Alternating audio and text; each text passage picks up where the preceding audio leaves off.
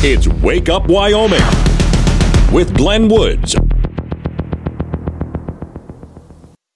Third.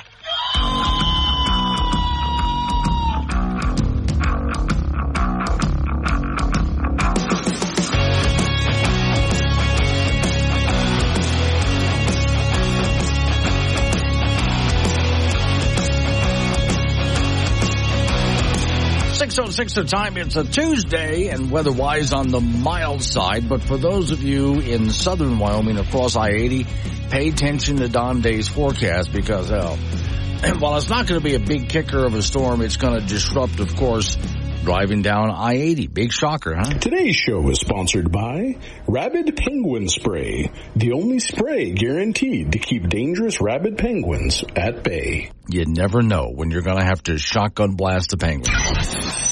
Warning. This show contains reference to guns, liberty, limited government, low taxation, the cult of climate change, free thinking, cigar smoking, short people, rubber chickens, Karen's bureaucracy, liberal buzzwords, tour runs, traffic, toilets, terrible jokes, and more.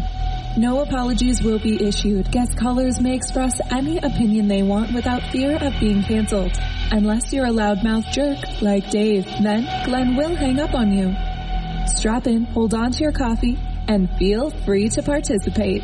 This disclaimer does not refer to every person named Dave, just one particular Dave from San Francisco. We know a lot of Daves. They call this show all the time, and they're great people. So don't call this program and complain that we use your name. That would be a real Dave move, Dave. Okay, in oddball news to start the program, okay, let's go to New York City. Uh. Now, you know, of course, you know, Trump in New York City, the courts and all of that kind of stuff, uh, you know, he's going to appeal this latest decision against them. And in order to do that, he's going to have to come up with $500 million bail money yeah, so he can stay out of jail and yeah, and, and, appeal this whole thing. It's it's a mess. But anyway, they, you know they'll do what they can to try to destroy Trump so he can't run for president, of course. But now, those people who are anti-Trump fanatics in New York City, there is a musical about Trump, his ex-wives, and Stormy Daniels. It will premiere in New York. so if you would like to see a musical, and I guess that means a dancing Trump, some actor is going to have to get all dressed up like Trump and get out there and sing and dance, I guess. But all right. A parody musical about former President Donald Trump, his ex-wives, and adult entertainer Stormy Daniels is going to hit the off-Broadway stage New York in the coming days. The musical called Five, the parody musical, is about Trump, his current wife, his ex-wives, Stormy Daniels, okay, who allegedly Trump paid hush money to, and former loyal Mike, lawyer Michael Cohen for the alleged affair uh, with the 45th president. Trump has denied, of course, ever having an affair with her. Boy, now I wonder. Well, it's parody. See, if you're wondering, can he sue them for this? This is satire. So the courts have already ruled no, people are allowed to do satirical things. All right. So, quote, poised to make America laugh again. Five is an irrelevant musical comedy starring some of the women in the life of the past president. And they say, and this is their words, in the past, hopefully not future president. The women are joined by a crowd of favorites, and they each take the spotlight to sing their hearts out in the musical about Trump. This show is expected to run through March 10th. Well, it depends if they can sell tickets or not. We'll see. And it's expected to be a show in the in the off Broadway theaters, and the music was written by Bill Reese. I have no idea who that is. Then they talk about choreographing and et cetera, et cetera. So uh, I just am trying to picture who's going to play Donald Trump. And you know, it's at some point it'll probably sound like this.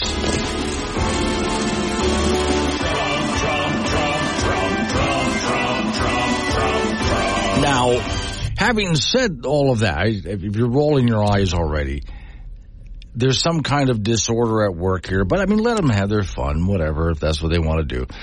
But okay, now I would love to see a play like that about the Clintons and about Bill Clinton and all his affairs. They could have done that, but okay. The next story, though, from the New York Times. Now, I'm not a big fan of the New York Times. They've been a horrible newspaper for a very long time.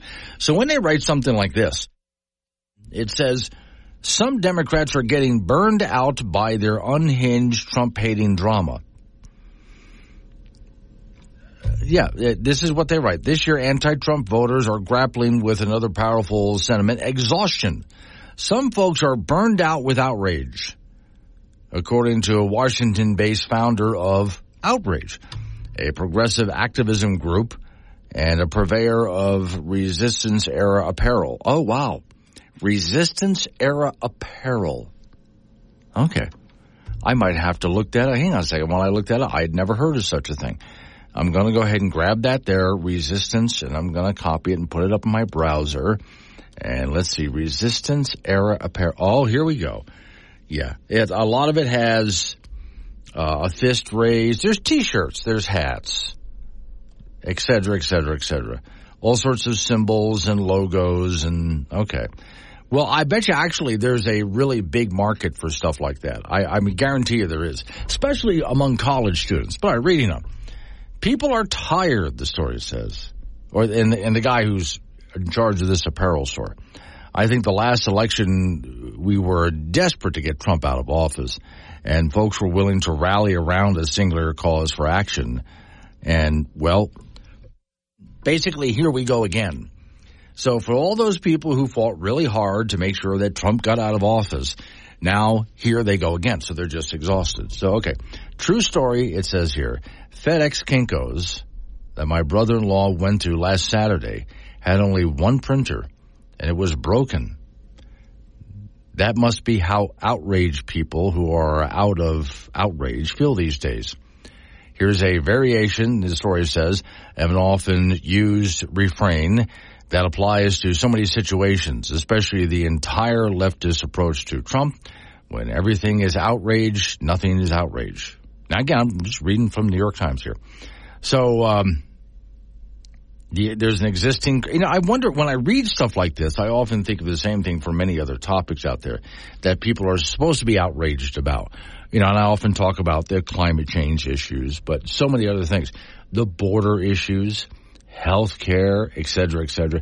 Can you imagine spending your entire life outraged about things? What's the next thing you're supposed to be outraged about? Income inequality, et cetera, et cetera, et cetera. It goes on, right?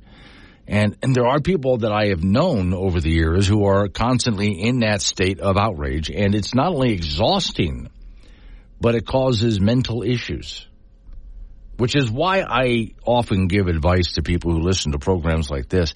Every so often, just step away for a while and go do something else and quit thinking about it. I would say turn off all media and just and put your phone away, quit looking at all the stories that make you mad and just go away for a while and go do something else. Because honestly, if you don't, it will drive you crazy and you will in especially in the later years of your life. You're just going to be the most miserable person ever. Talk about someone who's going to need psychological counseling.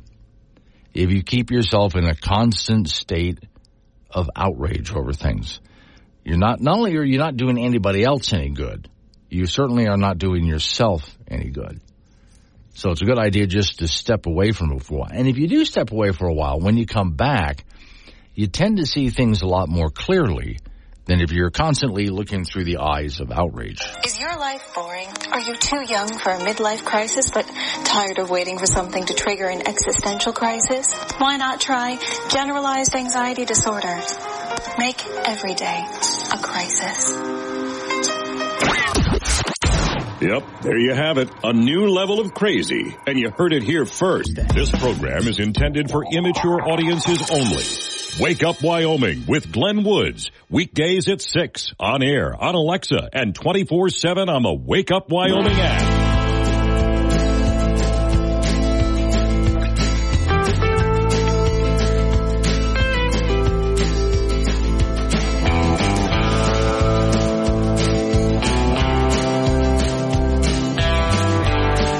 636 at the time. It's Wake Up Wyoming. Most of Wyoming is going to have a really nice day, but those of you along the southern part of Wyoming here want to listen to the extended forecast from Don Day because it could affect parts of I-80. Nothing horrific, but still impactful. He'll explain what he means in his extended forecast. Now, if you're eating breakfast right now, I'm warning you in advance. Just put put it down. Okay, just slide it away in order to hear this next story. All right. Biden administration funding research into edible bugs raised on landfill refuge. I'm pausing to let that sink in because I know right now you're going, what? Yeah. This author says, I thought edible insects were a pretty disgusting concept, but obviously my mind needs to be more flexible to keep up with the federal government bureaucrats are thinking about for your food future. No, not what you want to eat, what they want you to eat. Sustainability. See, that's the word they always have to throw out. That's the watchword for those who rule over us. And nothing more sustainable, apparently, than taking out the trash and feeding it to crickets and other things like that. And well, it's that or Soylent Green. I'm sorry. And if you don't know what Soylent Green is, you're probably too young to listen to this program. The Daily Caller has a story. It's about as disgusting as you might imagine. Our gracious overlords who are watching down and trying to close down farms across the world to save Mother Gaia, that'd be planet Earth in the Western world, wants us to adopt diets of, well, United Department of Agriculture, USDA, began funding research into trash-fed crickets as an alternative to conventional and what they call unsustainable protein production as far as back as July of 2023. A federal grant listing shows there's about $130,000 grant support research that addresses the need for more cost-effective production of crickets and sustainable protein sources. They have to throw sustainable in there.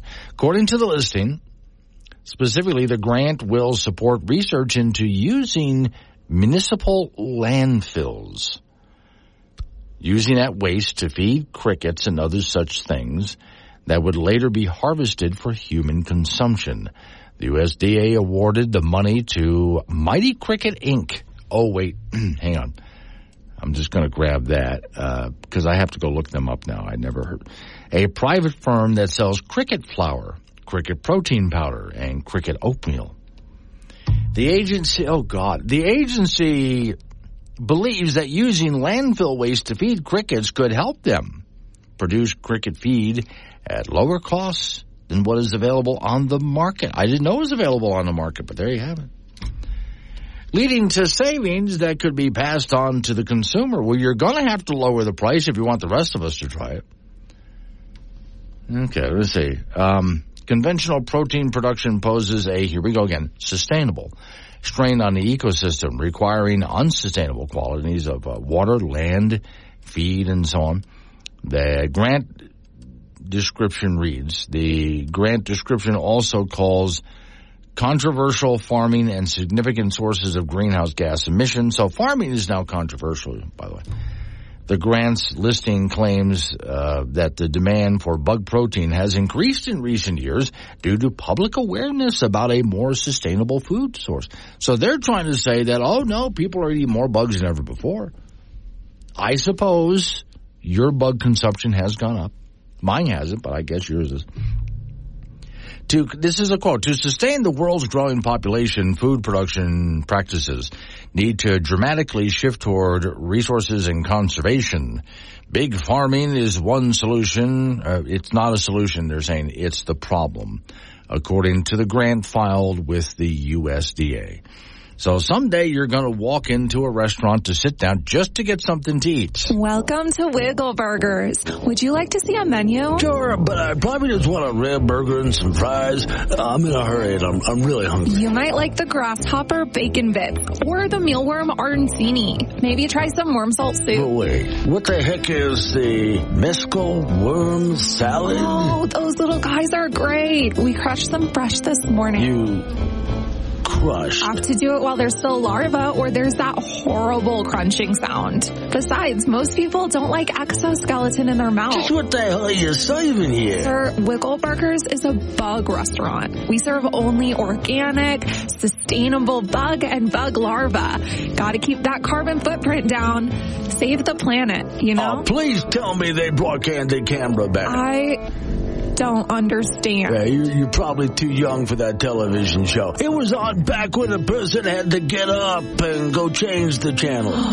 So you remember when the world was in black and white? Well, most things were black and white back then. I have no idea what the hell is going on now. Look, I'm in a rush. Just give me a bowl of cereal. That should be safe enough. Mealworm puffs okay? Do you want nut milk or freshly squeezed cicada larvae? You don't just have cow's milk. That's disgusting. You know, if you keep grossing people out like this, you'll kill everybody's appetite and starve the human race. Guaranteed population control. That sounds perfect. To be honest with me, do you really eat this stuff? Oh, come on now. If you advocate for this stuff, you don't actually have to do it. No, but the rest of us better, or else. Damn straight. Well, that image is going to stick with you all day. Sure, this show is sustainable. We sequester all gas emissions to one room. Wake up Wyoming with Glenn Woods, live on AM 1030 and FM 95.1. Weekdays at 6. 649 is the time. Wake up, Wyoming. Off we go to the ice box where Frank Gambino is waiting by. Hey, hey, Glenn. Yes. I saw those pictures of the the new bed and breakfast that you posted, Mhm. and it was. I didn't know if I wanted to take a bite out of the bed, or find, Oh, I know what you're talking about. or, yeah, or- or find out what deranged individual would Yes. have attire in their bedroom that looked like pancakes and Yeah, so, okay. So wait, I this was folks on my social media, and someone decided using artificial intelligent Photoshop, they said make a bed out of breakfast. So the bed and the covers are like pancakes. yeah, yeah. Yeah. And then there's butter on them or whatever else you want. Your pillows might be made out of bacon, you know. So I wrote that this is what I dream about when someone is cooking breakfast and I'm still sleeping. Okay. The, the only thing that that that bed needs, probably maybe not, is Yeah. syrup. Yeah, uh, you kind of wake up sticky, but Yeah, you know, yeah. But but when they had the the, the, the, the bacon across yeah, the bed on top of the pancake looking Yes. mattress thing, yeah, okay. yeah. That's not. I would just really be worried about uh, sleeping like that with butter melting on top of me. I don't know if I really want to do that. But I get now. What's nice is if you have a bed like that, you don't have to get out of bed to have breakfast. No, because no, no, no, is no. breakfast. No. And the next idea, like we're gonna we're gonna make beds like that for lunch. Sure. Okay. I can see sleeping in a ham sandwich. Yeah, yeah. You know, what I about mean, dinner? You know, Sure, sure. Dinner's yeah, really good. And what's nice is when you're done eating and you want to take a nap, you're already there. Right. Yeah. So go ahead and, and eat and then just fall asleep right where you are. I think this is what dogs dream about. I, I was dreaming about it. I can tell you that. Men's college basketball tonight. The Wyoming Cowboys will be in Reno to take on Nevada. It's a win some, you lose some kind of season with a record of 13 and 12 for the Pokes and 6 and 6 in Mountain West play. In the latest NCAA net basketball ratings, UW is 161st in the country with a record of 1 and 7 in quad 1 games and 5 and 2 in quad 4 games. You, the Pokes did beat Nevada earlier this season 98-93, but the Wolfpack are 20 and 5 on the year, 7 and 5 in league play after a win over UNLV their last time on. That's a 9 p.m. start from Reno tonight. We'll have that for you on K2 Radio in Casper and KCGY in Laramie. In boys high school basketball from Friday, the top two teams in 4A squared off and second rated Laramie beat Cheyenne Central 71-63. So Laramie is 16 and 3 on the year and Central drops to 19 and 2. Cheyenne East beat Cheyenne South 61-41. So East is 17 and 5 and South is 0 and 20. Thunder Basin downed Natrona 52-49. So NC is 14 and 5. Kelly Walsh is 7 and 13 after a 48-38 loss to Cody. On Saturday, Buffalo over Glenrock in 3A play, 57-32. Glenrock 6 and 9 on the year. In 1A boys basketball, Kaycee over Hulett 60 to 34. So Kaycee is 7 and 14 on the year and Midwest gets to 5 and 13 with a 78-29 victory over Arvada Clearmont. State High School Wrestling Tournament will start on Thursday in Casper at the Ford Center for the boys. Star Valley and Thunder Basin won regional titles in 4A. Green River and Rawlins won their regional tournaments in 3A and Moorcroft and Kemmerer won the 2A regional titles. On the girls side, Sheridan won the East Regional and Star Valley won the West Regional. All of that will start on Thursday, run through Saturday at the Ford Center in Casper. A couple of former Wyoming Cowboy football players have been invited to the NFL Combine. Laramie native and offensive lineman Frank Crum is one of them. He started 48 games in his career on the O-line for the Cowboys and was a first team All Mountain West Conference selection. The other guy going to the Combine is linebacker Easton Gibbs. He is eighth on the school's all-time list in tackles with 362 and also a first team All Conference selection. The NFL Combine will be in Indianapolis from February the 29th through March the 3rd. That's it in sports. The thing now, and I'm really interested in this, now that there's this artificial technology for Photoshop, you can basically just tell the computer, give me an image of this. Is, is it really, really? Yeah, and, and, it, and, it, just appears. Yeah, the artificial intelligence tries to figure out what you mean. Hmm. And sometimes the results are just hysterical. But as you saw there with the bed in breakfast pictures, it's actually, it, it looks really good. Oh, oh no! I, I, thought it was, I thought it was real. No, no, that's what I'm saying. The It- it- pictures it's- are very real. But yeah, if you want to say you want a picture of a T Rex wearing an apron and serving lunch at a diner, then it'll try to figure that out and it'll make that for you. I, I think technology scares me even more than it did Yes. yesterday. No, what scares me more is not the technology; it's the people using it. Very true. out Very what kind of idiocy that can come up Very with. true. Yeah. All right, thank you, Frank. Uh, like this radio show, let's develop this radio technology and podcasting and see what kind of idiocy we can come up with. I know we'll give Glenn Woods a show. It's Wake Up Wyoming.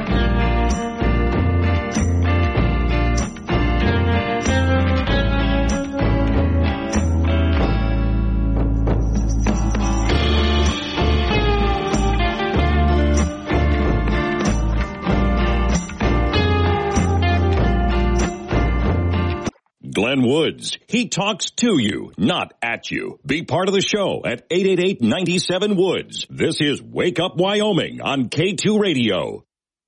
The next Republican primary is four days away. I'm Dave Anthony, Fox News, and in a few hours, Nikki Haley plans a speech in South Carolina on the state of the presidential race, but Fox's Jackie Ibanez reports. The super PAC supporting her campaign does not seem very optimistic about the primary results.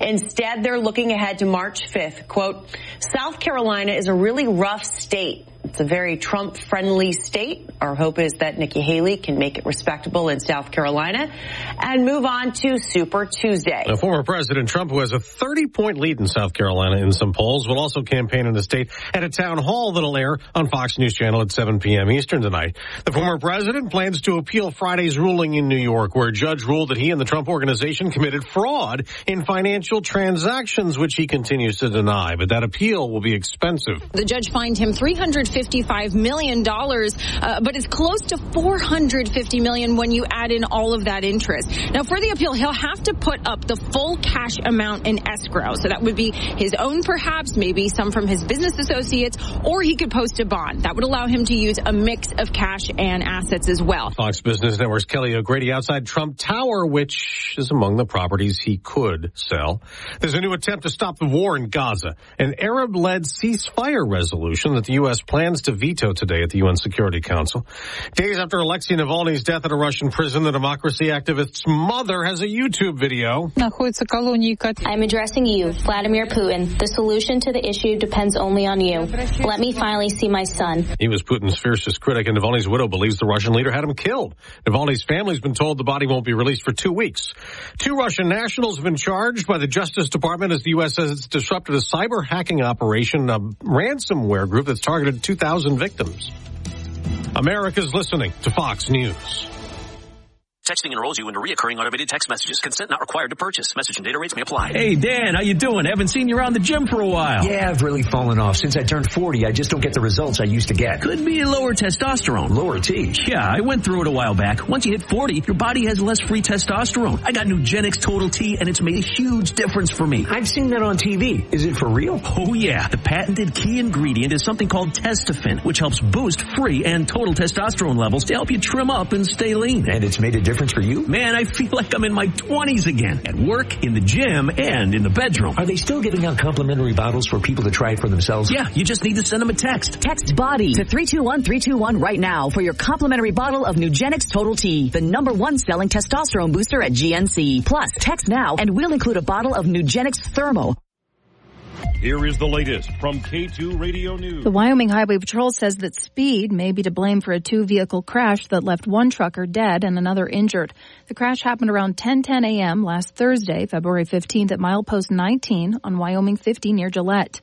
According to a fatality crash summary, a semi was headed north when the driver lost traction on the icy, snow-covered road and jackknifed, blocking the southbound lane. The driver of the southbound semi then crested the hill and struck the jackknifed semi's passenger side drive axles, causing it the semi's cargo tank to dislodge and impact the cab. The summary says both semis cabs were dislodged from their respective chassis and came to rest in the ditch. Despite being buckled up, 39-year-old Wyoming driver Jason Tisdale did not survive.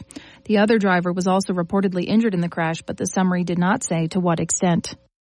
Although the 2024 session of the Wyoming legislature is only one week through a scheduled four-week budget session, quite a few high-profile bills have already failed. The dead bills are mostly non-budget proposals. Such legislation faces a higher threshold during a budget session with a two-thirds majority needed for introduction. There is also an element of time involved. The session is slated to wrap up on March 8th. House Speaker Sommers says that time is the enemy in a budget session. They prioritize urgent fiscal matters, often leaving little room for other legislative proposals, which he says is exactly how the Wyoming Constitution intended a budget session to be. A total of 350 bills and 13 joint resolutions were filed. The deadline for introduction of bills was Friday. A lot of proposals died because they weren't taken up in time. Among the notable proposals that already died include House Joint Resolution 6 and Senate Joint Resolution 4, which would have called for a convention of the states under Article 5 of the U.S. Constitution. The House proposal was not considered for introduction. The Senate measure failed an introduction vote. Senate File 124 would have prevented teachers' unions from calling strikes. House Bill 132 would have banned the teaching of critical race theory in Wyoming schools. Bill 204 would have decriminalized cannabis.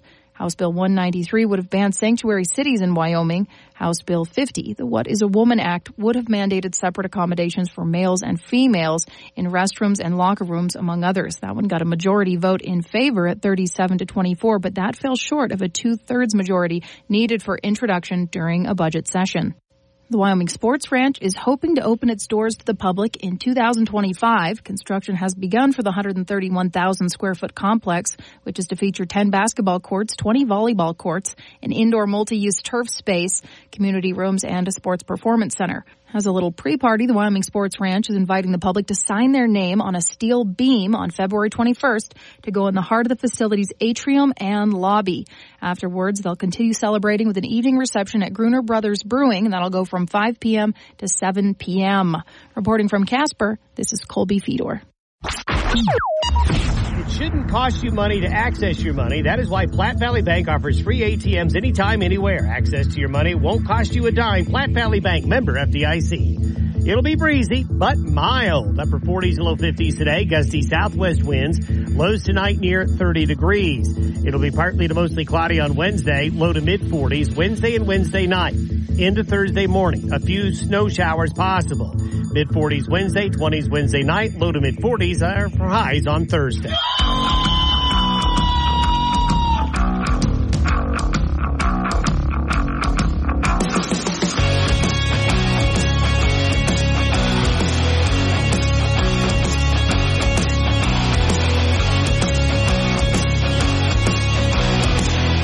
706. It's a Tuesday. It's Wake Up Wyoming. Thanks for joining me. Triple eight ninety seven Woods, the phone number. That's eight eight eight ninety seven W O O D S. Today's show is sponsored by Rabid Penguin Spray, the only spray guaranteed to keep dangerous rabid penguins at bay. I'm not sure if you shot a penguin, could you eat it? Are they edible? I'm going to have to look that up for you.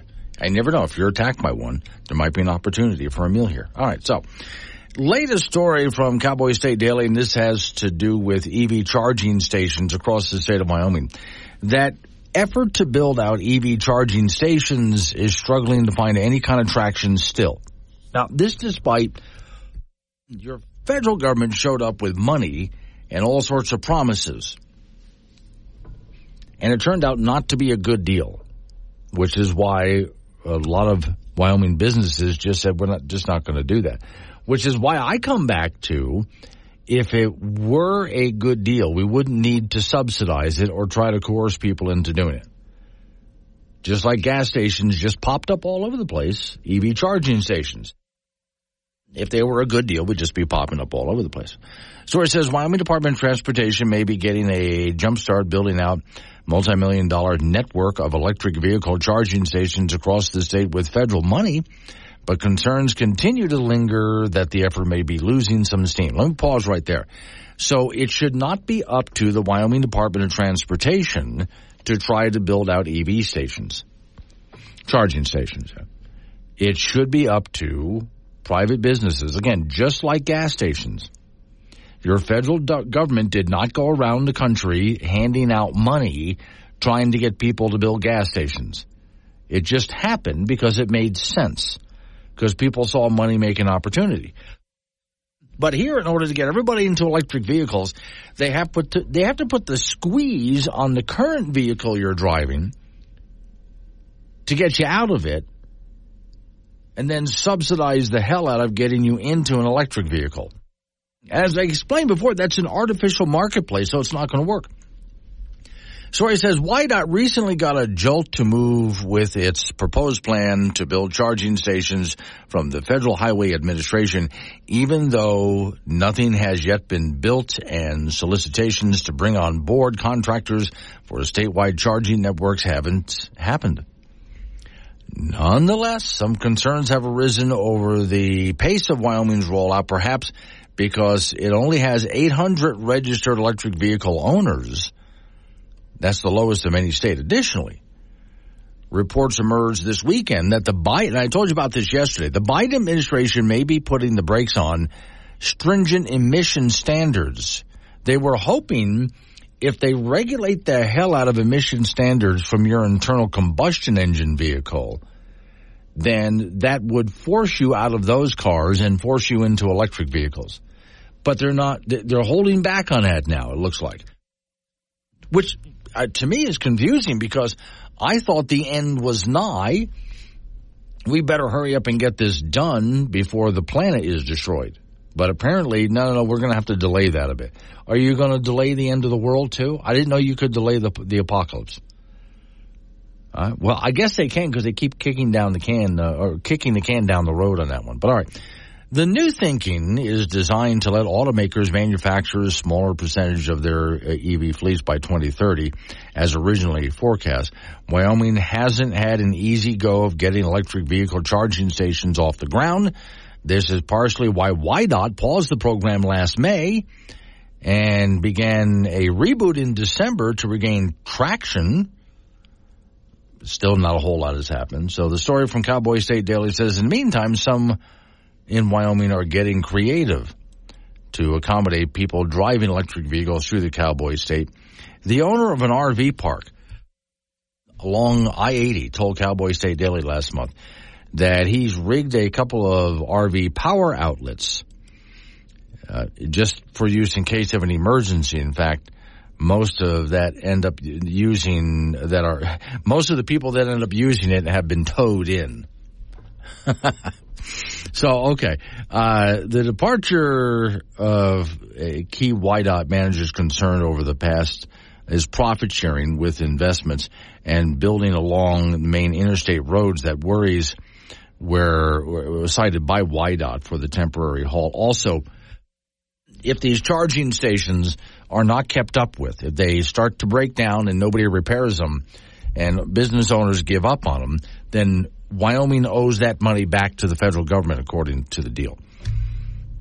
So it's not a good deal for us. Or anybody, really, for that matter. Uh, to get things going again, WYDOT recently went out to the public to collect more comments on suggestions to improve the program. About half a dozen parties submitted comments to the agency by the end of last month's deadline with their thoughts on the program and how they should proceed. One, here's a comment. I'm frustrated, said Justin Wood, an entrepreneur from northeastern Wyoming at Sundance, who has brought up uh, property in downtown and throughout Crook County along U.S. Route 14 that runs from Devil's Tower to the Black Hills, South Dakota. He said the biggest barrier to EV charging stations to is complicated. Yeah, and how the Wyoming weather may impact the vehicles, he wrote. He also said you can't get WYDOT to reach out to him with help navigating the procurement system. So here, once again, uh, well, a typical government involved in, in any kind of program. So once again, in order to get something done with government involved in it, it's a really complicated process with a lot of unanswered questions. He said, I haven't heard anything from anyone, he told Cowboy State Daily. The city, Sundance, is growing, he said, and I want to expand with it. I have really good locations for charging stations in the downtown area, close to where people walk and restaurants and things like that. So a full review, the story says, is underway with steps in the EV build out process, according to WYDOT. This, despite the noise of the slow start, they hope to continue the program. Now again, I, I still have to go back to what I originally say. Why do we have to do this? If this was a good idea, then the marketplace would have already taken care of it. You cannot build an artificial economy. It has never worked. If electric vehicles were working out, people would be snatching them up, buying them like crazy. And so charging stations would be popping up all over the place because you'd need charging stations for them. That's what happened with the internal combustion engine. But here I would say to the state of Wyoming and to WYDOT, just stop it. Just let the federal government know that we're a free market capitalist state. And we just let the marketplace do what it does. All right. So the response submitted by interested parties in building EV charging stations on the network last month came from varied industries, including EV charging companies, a utility company, one landowner who wants to host EV stations. Uh, so there are some people out there who wouldn't mind doing it. But then again, here's where you get stuck with the bill. Three months before the program was paused, this is last year, Wyoming head of transportation retired after four years in the role amid staffing challenges with the agency. Additionally, special projects officer and a contract employee who helped build out EV infrastructure projects with the federal government left the department. The program was placed on hold over concerns the state could get stuck with a hefty bill if unprofitable stations were abandoned. And this goes back to why I said uh, in the first place that it doesn't work. I'll go, let's go back to what I said before, because this is just how basic capitalism works. If a business owner builds an electric charging station, and the charging station is either losing money or breaking even, that doesn't do him any good. So when, not if or might or maybe, but when the charging station eventually develops problems and breaks down, and I say that with all confidence because everything eventually breaks down. I don't care what you have, it eventually is going to wear out and is going to need repairs. So when the station breaks down, the business owner will take a look at it and try to decide, is it worth repairing? If I'm not making a profit or if I'm losing money, then why am I, if I go and put money into repairs, then I'm really losing money because the, the, repair bill, I'm never going to get that back. So the business owner will not repair the system. If it ends up making him money, he will. Which is where we wind into uh, wind up with a problem, and where the state of Wyoming will end up having to owe back the federal government for stations that are not operational. So, dear WYDOT, just get out of it. Just hand the money back to the federal government and say, "I'm sorry, we believe in free market capitalism." if EV stations pop up around the country, it's going to be for the same reason that gas stations just popped up because they there was a need for it and people saw that they could make money with gas stations and so they started to build them without any help from your government. Let's wake up, Wyoming. Welcome to Woke Radio, WOKE. It's the top of the hour, and we're sponsored by Rainbow Mood Hair Color, the hair dye that changes your hair color depending on what's pissing you off now.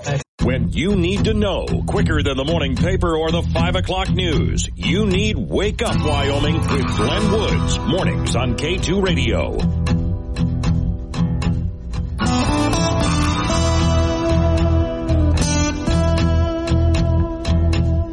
722 is the time. It's Wake Up Wyoming. So I'll get where I was just talking once again about those electric charging stations that the federal government is trying to use WYDOT to put up around, heavily subsidized, things like that, because the marketplace doesn't naturally support it. Here's John and Gillette. Isn't it funny the feds want us to use more electricity, but they don't want us to make more electricity? Yeah, that's interesting. Well, and putting up wind and solar, uh, well, that's where we'll get our, our electricity from. Pure fantasy, as that's been shown time and time again in Europe, California, you know, other places like that. So that's just pure fantasy. Jim in Casper, I think that they would be, there would be a good opportunity for businesses throughout Wyoming to put EV outlets at existing gas stations at their own expense without government subsidies. Then they could charge out the blank for people using them and make a profit. Well, here again, I, it, Jim, if give you a great example of this. To me, this is one of the funniest places that I've seen a charging station in Wyoming. Wheatland, Wyoming. You're pulling off Interstate 25 to this gas station. I think it's a Sinclair. And there's several charging stations right there. Now, as people charge their vehicles, it's a nice thing that that gas station has a restaurant that they can go into and sit down and wait because this is going to take a while. Off in the distance, within sight, right there, probably about a mile and a half away at most, maybe less, is a coal power plant. So you know where the electricity is coming from, right? Yeah, okay. I, to me, that's just absolutely hysterical. Now, if the company that put those charging stations there thinks that they can make money off of that, then they should go for it. And if you find those charging stations there years from now, like we go back five, ten years from now, and there's still charging stations there, that means they're making money at it. But don't do it through subsidies because that doesn't work. Again, artificial marketplaces don't work. But what also gets me, this is what's really irritating. If you think that irritates me, get a load of this. They don't want us, they, the big they, don't want us making our own decisions. And we, the big we as a country, keep voting for this. They want to tell us what kind of car to drive. They want to tell us what kind of food that we're going to eat where to live, what kind of jobs to have, things like that. Well, this is supposed to be a free country where you or the big collective we make our own decisions. Each and every one of us get to decide what we want to do. It's not up for anybody else to decide for us. So when you go shopping for a vehicle, you get to decide what kind of vehicle you want to buy based on whatever your standards are. I have my own but you, whatever standards you have, you buy a vehicle according to them. And it should not be up to anybody else. And the marketplace will support what you're buying. If enough people want to buy what you're buying, it's going to be available at a reasonable price. That's the way this works. That's the way a free market system works. But what we're living in right now, and this is our own fault for allowing these people to continue to wind up in office we keep voting into office people who want to manage society and are afraid of the idea of us, we as individuals, making our own decisions. They hate that idea that every single morning you get up and you start making your own decisions. Drives them absolutely bonkers. And I think a lot of it, there's this involves so many different elements, but I think a big part of it is that idea that you get to decide how you want to live your own life.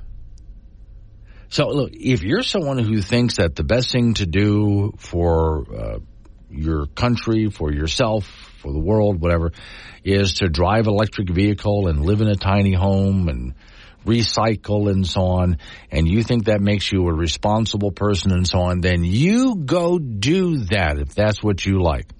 If your neighbor, on the other hand, disagrees with you, you're welcome to go talk to your neighbor and try to convince them, but you're not allowed to force them. That's how a free country is supposed to work. But we're not living in that right now because of the kinds of people that we keep electing. And I big, I mean, that not you alone, but as a big collective we, American people keep electing those who promise them all sorts of wonderful things and want to manage and control society. When you find a politician running for office and they're promising to solve all of your problems, buyer beware. Especially when they promise you absurd things like, well, we're gonna, we're gonna fix that weather for you. You don't like the weather? Yeah. Too hot or too cold for you? Don't you worry about that because we can fix the weather. You'll never have to put up with another drought or flood or hurricane or tornado and the weather's always going to be nice and perfect and what you think it's supposed to be, we're going to fix that for you. So you elect us and we're going to control society. We're going to control everybody in society. And we're going to fix the weather so you never have to experience bad weather ever again. Trust us, we're from the government and we're here to help. And when you hear politicians talk that way, you should right away know that, okay, don't vote for this person. Mainly because you're talking, well, a lot of reasons, but a big one of them is they're control freaks. Now, if you find a politician who says, I want to make sure to give you back your liberties and freedoms so you can go ahead and live the life that you want to live, and government's job is to protect that, not to provide for you, not to tell you what to do, but to protect those liberties and freedoms. That's what government's supposed to be doing. Now, there's someone you want to vote for. Coming up on 7.30, so local news coming your way right after local news update on the weather forecast. Oh, at about 7.39-ish, our man in Cheyenne, Doug Randall, with a legislative update. And then Don Day comes on. For those, for most of Wyoming, it's going to be really a, a pretty pleasant day.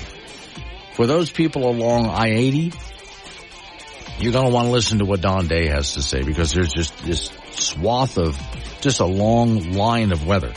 And it's marching right across I-80 and it's going to cause some problems. We'll talk about that at about 745 with day weather. It's Wake Up Wyoming.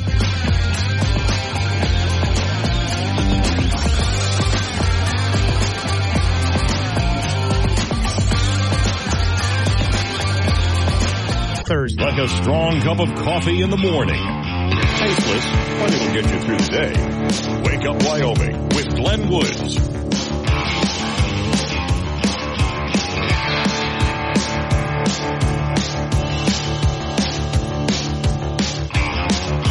Seven thirty-six. The time is Wake Up Wyoming. So for those interested in the legislative update, our man in Cheyenne, Doug Randall, will be up in just a couple of minutes to give you that. I can tell you 172 bills so far dead in this Wyoming session. That's quite a bit and more to come. And that's a good thing. Now I know there's some of these bills you folks out there would love to see passed, but it's a budget session. And because it's a budget session, a lot of stuff just dies before it's ever seen. Here's a story again, Cowboy State Daily. An accelerated four-week Wyoming legislative budget session makes uh, weeds, uh, oh sorry, weeding through bills a merciless task. For after the first week of the 2024 session was completed as of Friday, 172 bills either failed to be introduced or were not considered at all. Another handful were introduced and defeated by committee. Overall, it was a five day massacre of the 367 bills that were filed, the second most for a budget session in Wyoming history. Again, this is the way it's supposed to be. In a Sunday press release, House Speaker Albert Sommers, Republican Pinedale, described the dynamic as a necessary evil. He said, timers are enemy in the budget session. We prioritize urgent fiscal matters, often leaving little room for other legislative proposals, which is exactly how the Wyoming Constitution intends a budget session to be, which is why I like every other year in the state of Wyoming, they're allowed to pass laws. And even then, they're on a time constraint. So even though we have problems in Wyoming, of course we do, but we don't have as many problems as other states do because we don't allow our lawmakers to sit around all day long making law after law after law all year round. They meet, but they do have uh, different committee meetings throughout the year. But as far as official lawmaking time, lawmaking time, not budget time, lawmaking time, they meet every other year for a very short period of time. That keeps us out of a lot of trouble that you see a lot of other states get into. Imagine how bad it would be if we let them do whatever they wanted year round.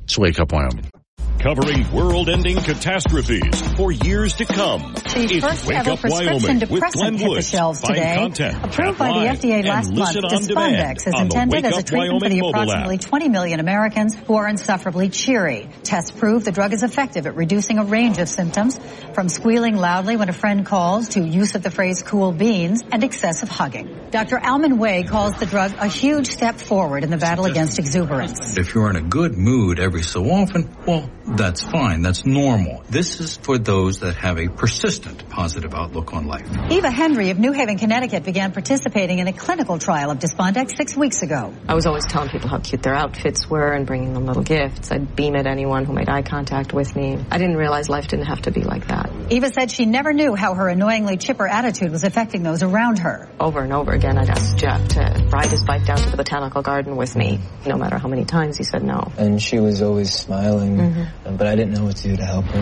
I used to think, why am I the only one trying to set up single friends with each other? And now I realize it.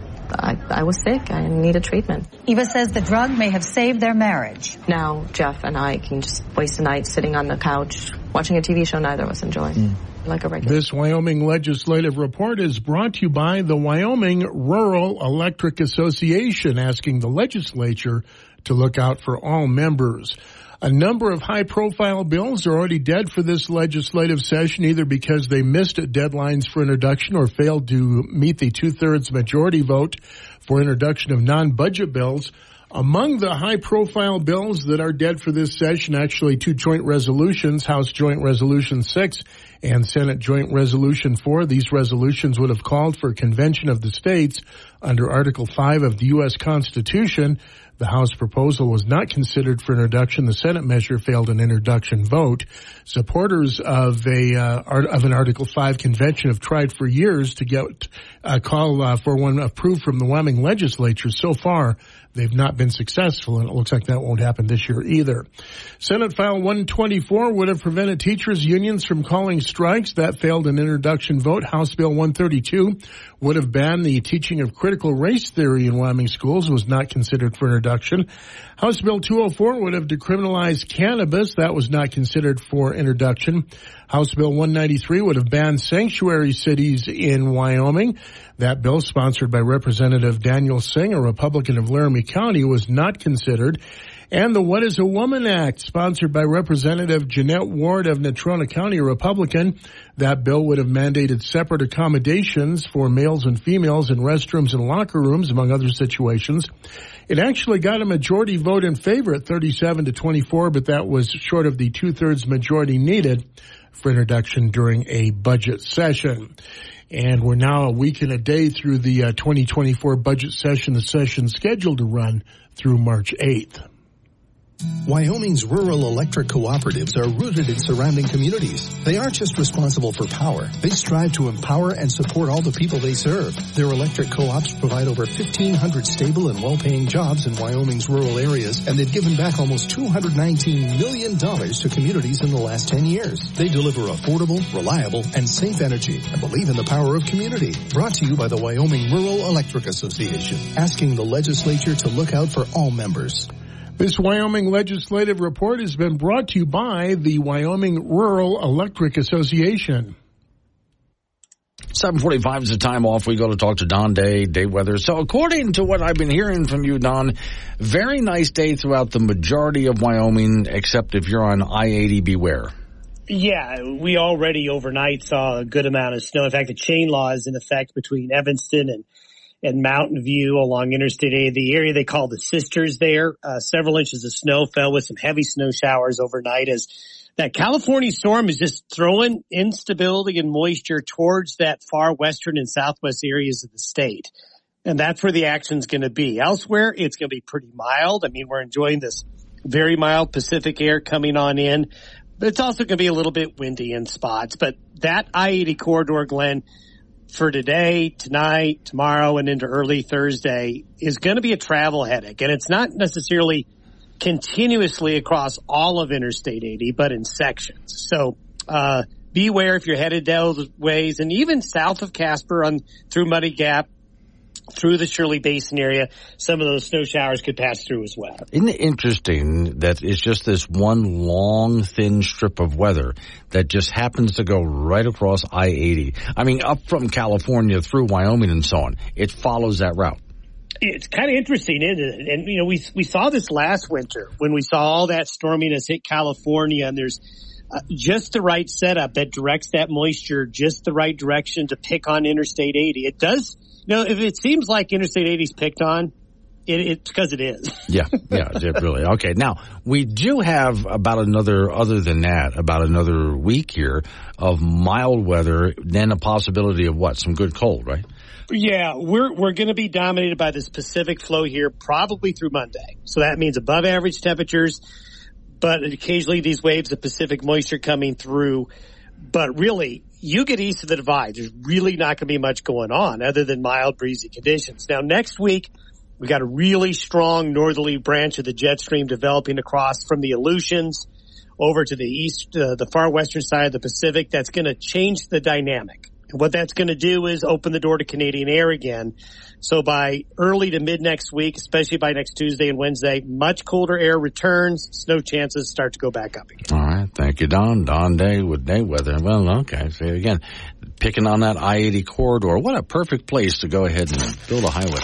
Off we go to the ice box. Frank Gambino's waiting by. Since Don mentioned weather, I have a guide for you, uh, Frank for those people who put out garbage cans, you can tell how windy it is based on what your garbage can is doing. Well, I, I would measure it in distance also. Yes. Oh yeah. Well, now, so, so, so it's going to, you know, fall over. That, that's fine. If Yeah. garbage is all over the street, that's bad. But Right. if it's down the block, yeah. like, um. Well, see, I found this out because some meteorologists around the country actually include this in their forecast. Okay. Oh, how far the garbage Yeah, can will go down the exactly right. Yeah.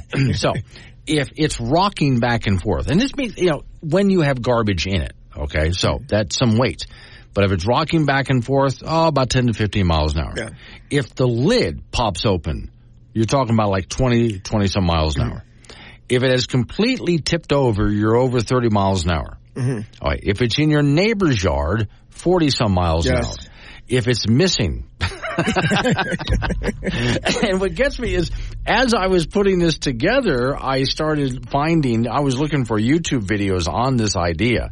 And I did find there are some meteorologists from around the country that when they get into windy weather, they actually say, well, let's take a look at your garbage can report. And they do this. You know, garbage cans have addresses that, you know, they paint on them, you know, so if you lose your garbage can, you can put like a picture on the telephone pole. Right, yeah, Have yeah. you seen my garbage can, right. you know, with, with the address on there? Oh, I got it. It's over here. So It's in yard. somebody in in Nebraska can go ahead and take a look look at their garbage can and go, oh.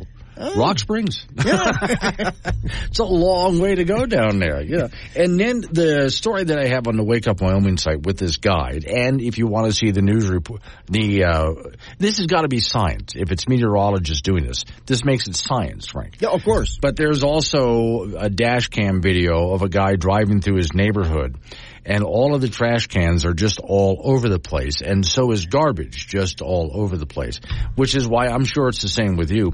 My garbage can weighs a ton even before I put garbage in it. Mine's fairly light. Yeah. And, uh, you know, every so often I've seen it tipped over after it's been picked up. Yeah. You know, but nothing Okay. while while it's been full. Is it your personal garbage can or is it the city's garbage can? Well, it's the city's garbage can that you pay for every month. Yeah, okay. It well, depends on where you live as to what kind of, you know, because mine is in my back alley. It belongs to the city and it's a really big, heavy. Yeah, big one. Yeah, there you go. Men's college basketball tonight. The Wyoming Cowboys will be in Reno to take on Nevada. It's been a win some, you lose some kind of season with the folks with a record of 13 and 12 overall, 6 and 6 in Mountain West play. In the latest NCAA net basketball ratings, UW is 161st in the country with a record of 1 and 7 in quad 1 games, with 5 and 2 in quad 4 games. Folks did beat Nevada earlier this season, 98-93, with the Wolfpack are 20 and 5 on the year, 7 and 5 in league play after a win over UNLV their last time out. That's a 9 p.m. start from Reno tonight. We'll have that for you on K2 Radio in Casper and KCGY in Laramie.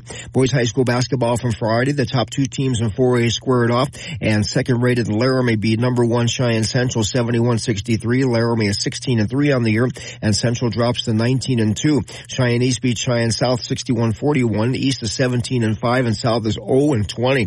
Thunder Basin down Natrona 52 to 49. NC is 14 to 5 and Kelly Walsh is 7 and 13 after a 46-38 loss to Cody. On Saturday, Buffalo beat Glenrock in 3A play 57-32. So Glenrock is 6 and 9 and 1A Kaycee over Hulett 60 to 34. So Kaycee 7 and 14 on the season. Midwest gets to 5 and 13 with a 78-29 win over Arvada Clearmont. State High School Wrestling Tournament will start on Thursday in Casper at the Ford Center for the boys. Star Valley and Thunder Basin won regional titles in 4A. Green River and Rawlins won their regional tournaments in 3A with Moorcroft and Kemmerer winning 2A regional titles. On the girls side, Sheridan won the East Regional and Star Valley the West Regional. That all starts at the state tournament on Thursday and runs through Saturday at the Ford Center. A couple of former Wyoming Cowboy football players have been invited to the NFL Combine. Laramie native, native and offensive lineman Frank Crum, one of them, started 48 games in his career with the Cowboys on the O-line and a first team All Mountain West Conference selection.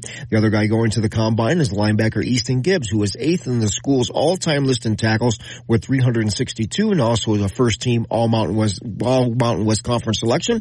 And the NFL Combine will be in Indianapolis from February the 29th through March the 3rd. That's it in sports. NFL Combine. I don't know what that is. It's like a big tryout. Oh, okay. For NFL scouts.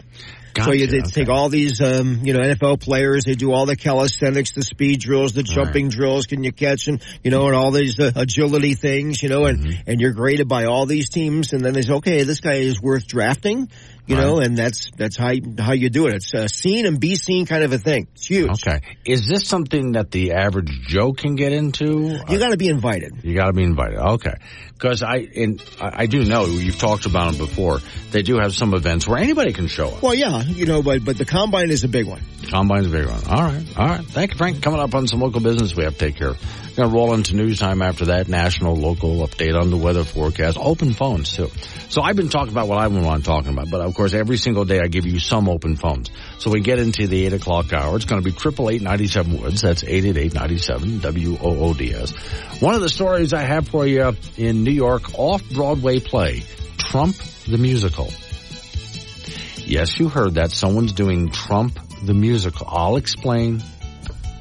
I just want to know what actor gets to play a singing, dancing Donald Trump. I don't know. Next hour. It's Wake Up Wyoming.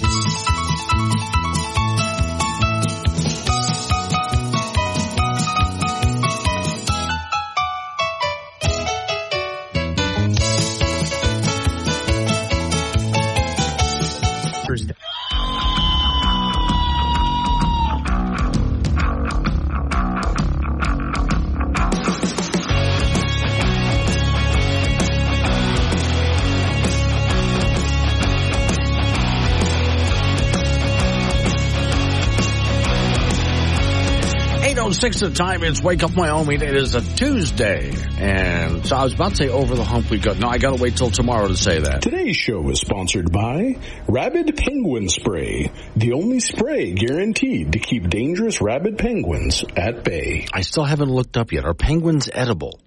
I mean, maybe you can just shoot it and then eat it. Warning. Wake Up Wyoming is about to enter daily open phones. This means that anyone will be allowed to call in and talk about anything. I mean, imagine if we actually allowed you on air to say anything you wanted. Scary, right?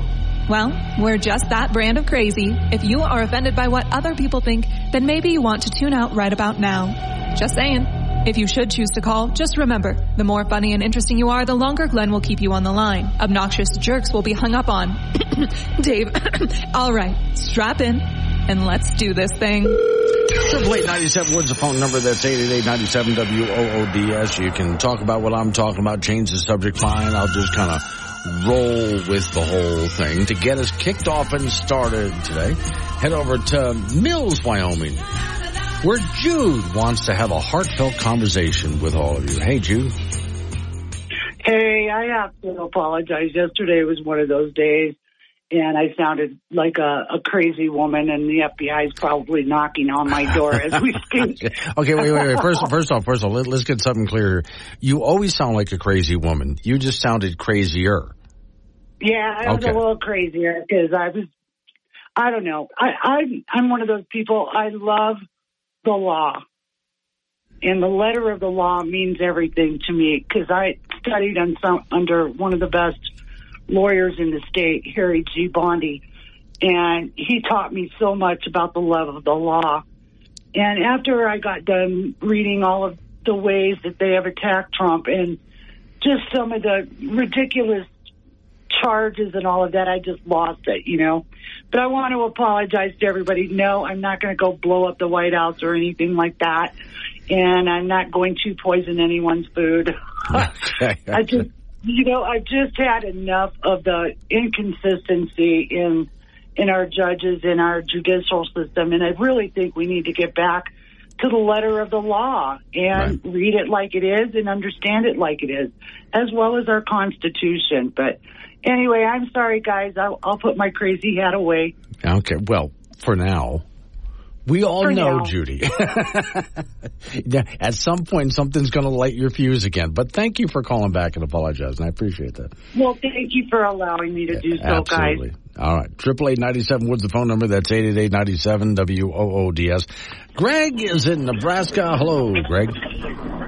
Hey, good morning. I just wanted to comment on the little bit of news that came out just a little bit ago about the Convention of States resolution not making it out of committee again. Hmm. You know, come on, people. This is one of the few ways that we, the people, have to change the stuff that's going on in Washington. And I, I dislike calling Washington a swamp because the swamp is a viable ecosystem. It's it's not a swamp; it's a sewer. Mm-hmm. You know, because a a sewer is full of you know what, Yeah. and it's, it's a sewer. Somebody needs to flush it. And if we if we don't get a two track approach to this going, you know, politics, whatever, Trump, whatever, okay, fine, whatever. You know, if he wins, he wins. I'm sure he's going to change some stuff. But the convention of states, it's a narrow focus. It's a matter of, I think people are afraid. Well, this fringe group's going to come in and and legalize shooting rabid penguins, you know, or mm-hmm. some stuff like that. And it's it's not what it is. It's a narrow focus. It it specifies what's going to happen, and and you you go forward from there. And it, and it's common sense, and it's the people who are voicing this.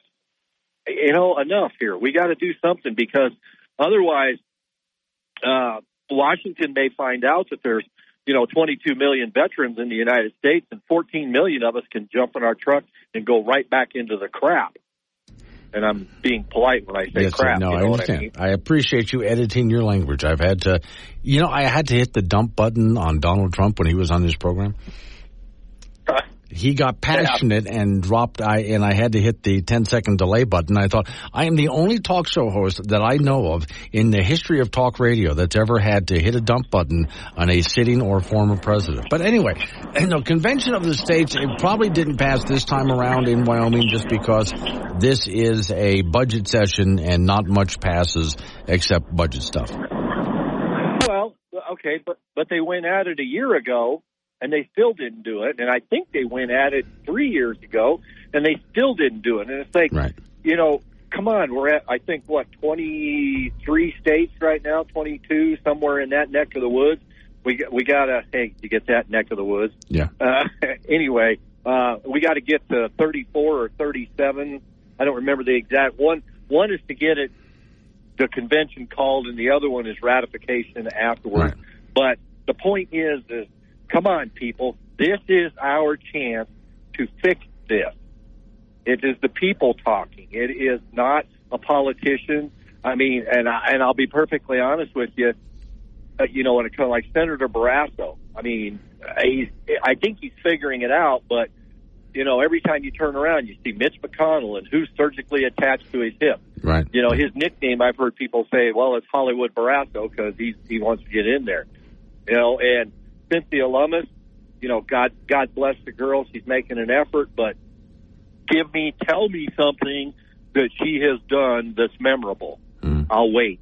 Yeah. You know, and Harriet Hageman, you know, once again, God bless the girl. She kind of tore into him a little bit in committee, which was good. You know, I like that, but you know, how effective is she going to be after two or three terms? Is she going to be sucked into the sewer like all the rest of them were? Right. All right. Anyway, Thank you, Greg. I'm glad you had a chance to vent. I appreciate it. We'll see what happens. The Convention of the State People, I believe, need to figure out how to make more noise because whenever I've spoken to them, they don't really know how to get the word out. You know, and and maybe, maybe they need to hire someone to help them out. Well, and that's just it right there. You know, I mean, a, a long time ago when I was young and stupid, I was in sales, but I learned one lesson. People don't buy stuff for two reasons. They misunderstand what you're selling or they cannot perceive how it's going to help them. Right. So, you know, present your sell. You got to sell it. Yeah. I mean, you got to sell it. That's All right. it. But anyway, All right. Thank you, Greg. Greg calling in from Nebraska. You can do the same thing. Triple eight ninety seven Woods phone number eight eight eight ninety seven W O O D S. Now, since I had uh, brought up Penguins as today's sponsor, and then he brought up Penguins, I looked it up while he was talking there. Not that I wasn't listening to him. I, I was. Yeah. It's uh, not legal to hunt penguins, uh, but penguins are edible, and they have been sold commercially in some restaurants as something that you can eat. So I was just curious about that. Are penguins something that you can eat? And actually the answer to that is yes, they are edible. I am, if you're wondering what does a penguin taste like? Well, of course, like chicken. What do you expect? If you ever have a problem, just call me and I'll sing for you. And you'll realize that compared to my singing, your problem ain't that bad. Wake up, Wyoming. Glenn Woods is live on AM 1030 K2 Radio and the Wake Up Wyoming mobile app.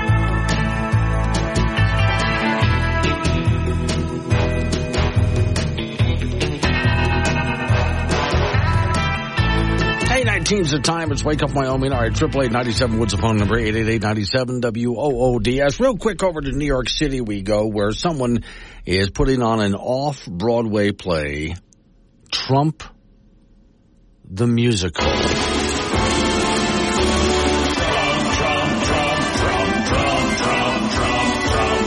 Probably not going to sound anything like that, but okay. Anyway, yeah, they're going to do Trump the musical. Here's the deal. A parody musical about Donald Trump is uh, and his ex-wives and Stormy Daniels, adult entertainer, gonna hit an off-Broadway stage, New York, next couple of days. Musical is called Five, the parody musical. It's about Trump, his current wife, his ex-wives, Stormy Daniels, who, you know, the allegations of hush money and so on and so on. And at some point during the course of the play, each of the different women get a chance to get up there and sing about Donald Trump. Now I'm looking at this thinking, okay, okay, um, if that's what you want to do. Hey, has anyone thought about doing a musical about Bill Clinton and all of his women? And although, and boy, the, the musical sequence where Hillary gets to get up and sing ought to be great. Of course, it's going to sound like a cat screaming in pain, but still. But yeah, let's have all the women Bill Clinton has been involved with. Whether those women wanted to be involved with him or not didn't matter to Bill. That'd be great. Let's see, I'm taking a look at the poster and the website for this. Uh, divorce, hilarious, uncensored, the parody musical, four weeks only. Look out, six, here comes five, the parody musical. Uh, yeah, Henry V is eighth and his five wives had nothing on Donald the Forty Fifth. With these five ladies, poised to make America laugh again. It's supposed to be in a reverend. Okay. Oh Lord, there's I'm Look I'm, out. Six, here comes five. The parody musical. Hang on, Doesn't hang on. that sound hang on, hang on. fun? Be- be- before I play, this is just a short little promo, and it's like 16 seconds long. But as I play this, just what do you notice about the person voicing this? And I'll let your imagination run wild. Here we go. Look out, six, here comes five. The parody musical. Doesn't that sound fun? Now playing off Broadway. They're making America laugh again. Makes me want to buy tickets real bad. Okay, yeah, that's. now, I, bring that up because there's this other story that I found that to me this kind of goes with it. New York Times is writing this, so it's not me. Don't look at me. New York Times is writing this. Some Democrats are getting just burned out on their unhinged Trump hating drama. Now, I think that in general, some people get burned out on constant drama. There are people I've met in my life it's a mental disorder. They're constantly involved in drama. This is what they do. They can't help themselves. Something's wrong with them. But everybody gets burnt out on it at some point. That's why I often encourage people eh, now and then turn off the news, walk away from it, go do something else for a while. And when you come back, you'll have a fresh look at things. Because it's just a lot of stress. People stress themselves out. A story from New York Times reads, this year anti-Trump voters are grappling with another powerful sentiment, exhaustion, says the Times. Some folks are burned out on outrage. According to the Washington-based founder of Outrage, a progressive activism group and purveyor of resistance era apparel. So in other words, if you want to buy t-shirts and hats and things like that with all sorts of uh, woke ideologue resistance stuff written on it. You can do that. She's probably making a, a, ton of money. She said, people are tired. I think last election we were desperate, she says, to get rid of Trump, get him out of office. But then here we are again. And they have to do this all over again and they're just exhausted. True story. The FedEx Kinkos that my brother-in-law went to last Saturday, says this author, had only one printer and it was broken. It must have been all of the outrage stuff they had to print out. But okay. According to the New York Times, yeah, there are people who are actually seeking therapy because of all of this. Now, this is from the ever outraged crowd, which I think is a horrible way to live your life. I honestly think it's one of the worst things you can do with your life. I understand looking around the world and getting upset and getting angry at different things and wanting to fix problems, and I get it. I really do. But there's also got to be a time where you just go and enjoy life. Guilt free. Just go enjoy life. And these are people who are exhausted from their own constant nonstop outrage, which is another reason I suggest when it comes to the television news networks, turn them off. Just shut it off, which is why on this program every so often I'll have a day where I'm not really going to talk about anything that's all that newsy because I know there's a burnout factor that comes with all of this. And now and then you just got to go enjoy your life a little bit. The, oh, on that note, let me call something up again here.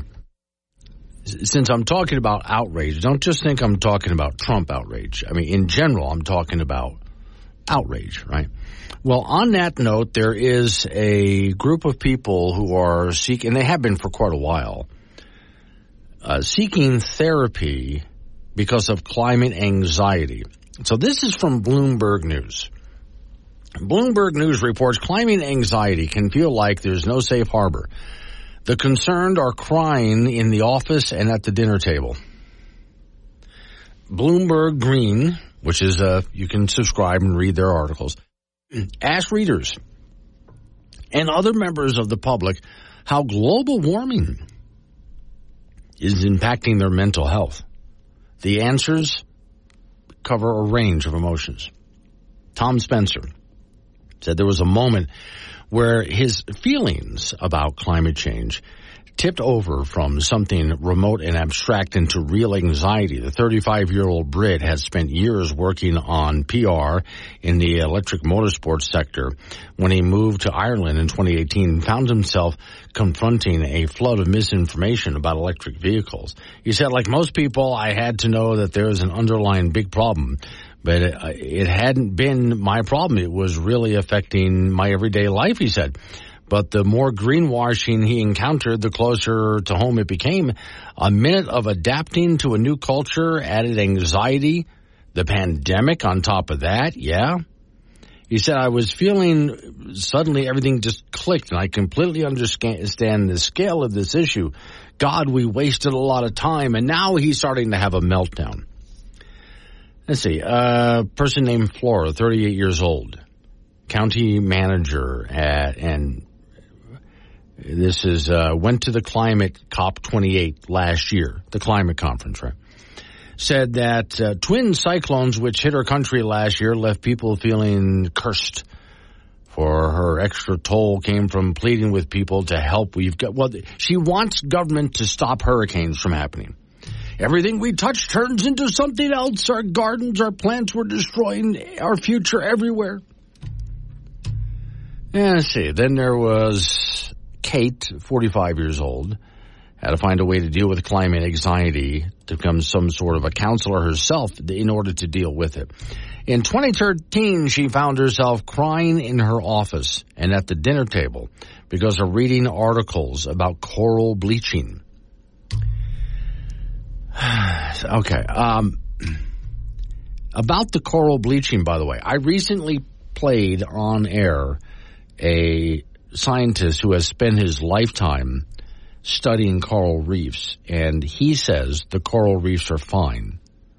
That especially the great coral reef near Australia is growing and doing great for a great coral reef.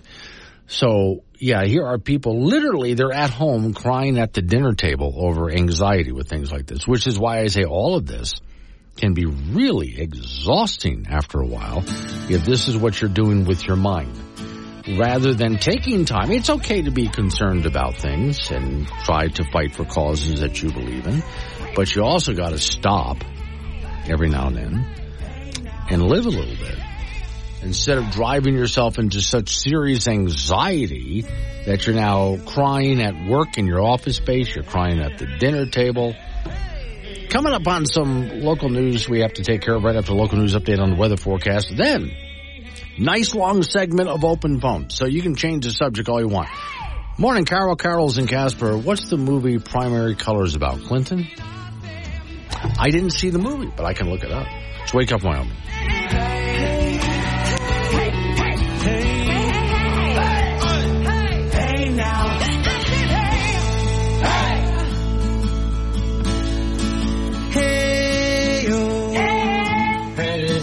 Thursday. Wake Up Wyoming with Glenn Woods on air, online, and on the Wake Up Wyoming mobile app. Be part of the show at 888-97 Woods. This is K2 Radio.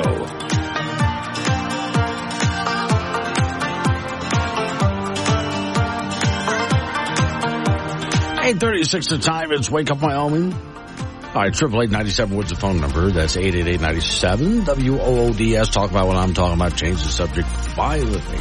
Also, there are people, Carol and Casper, Chet and Yoder, John and Gillette, so many other people who will send me notes by text. So if you have the Wake Up Wyoming app, downloaded on your phone, which is free, by the way. Then all you have to do is hit the chat button and send me a text message. And I see that, I answer it on the air, I answer it off the air. Either way, I just go ahead and whatever the case might be, I answer that for you. I say, okay, I'm trying to, there we go. Mike and Laramie. Hello, Mike.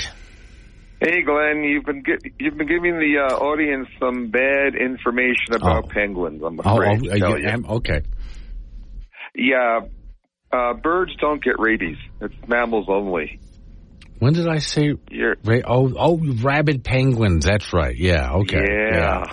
Well, I mean, it's, it's um, mammals only. Sorry. yeah. Well, I think the Ra- other part of that is raccoons. why would you need? Why would I need to sell you rabid penguin spray in Wyoming?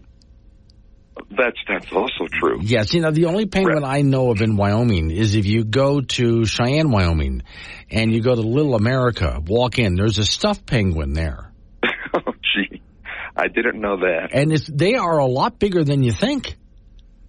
Yeah, the emperors are and the king oh yeah, yeah, are. they're they're big. depends on the species. They're like four foot And, tall uh, or something like that. Yeah, and um, since you were talking about um, Trump the musical and, Mm-hmm. and presidents who philandering presidents, well, why not just why not just Bill Clinton? Yeah. Why not JFK and FDR and maybe even Grover Cleveland? Let's go Uh, back. sure. Yeah. Why- Yeah. Why not? Okay. Yeah. In fact, I would love to see one on JFK. I mean, because then you get to bring Marilyn Monroe back. Oh yeah. Yeah. I forgot about her. Yeah. Then she can sing Happy Birthday again because that wasn't creepy oh, enough. I right? remember that. Oh, yeah. I was, I was old enough to, to remember that. As long as you're doing it, might as well go all the way. Yeah.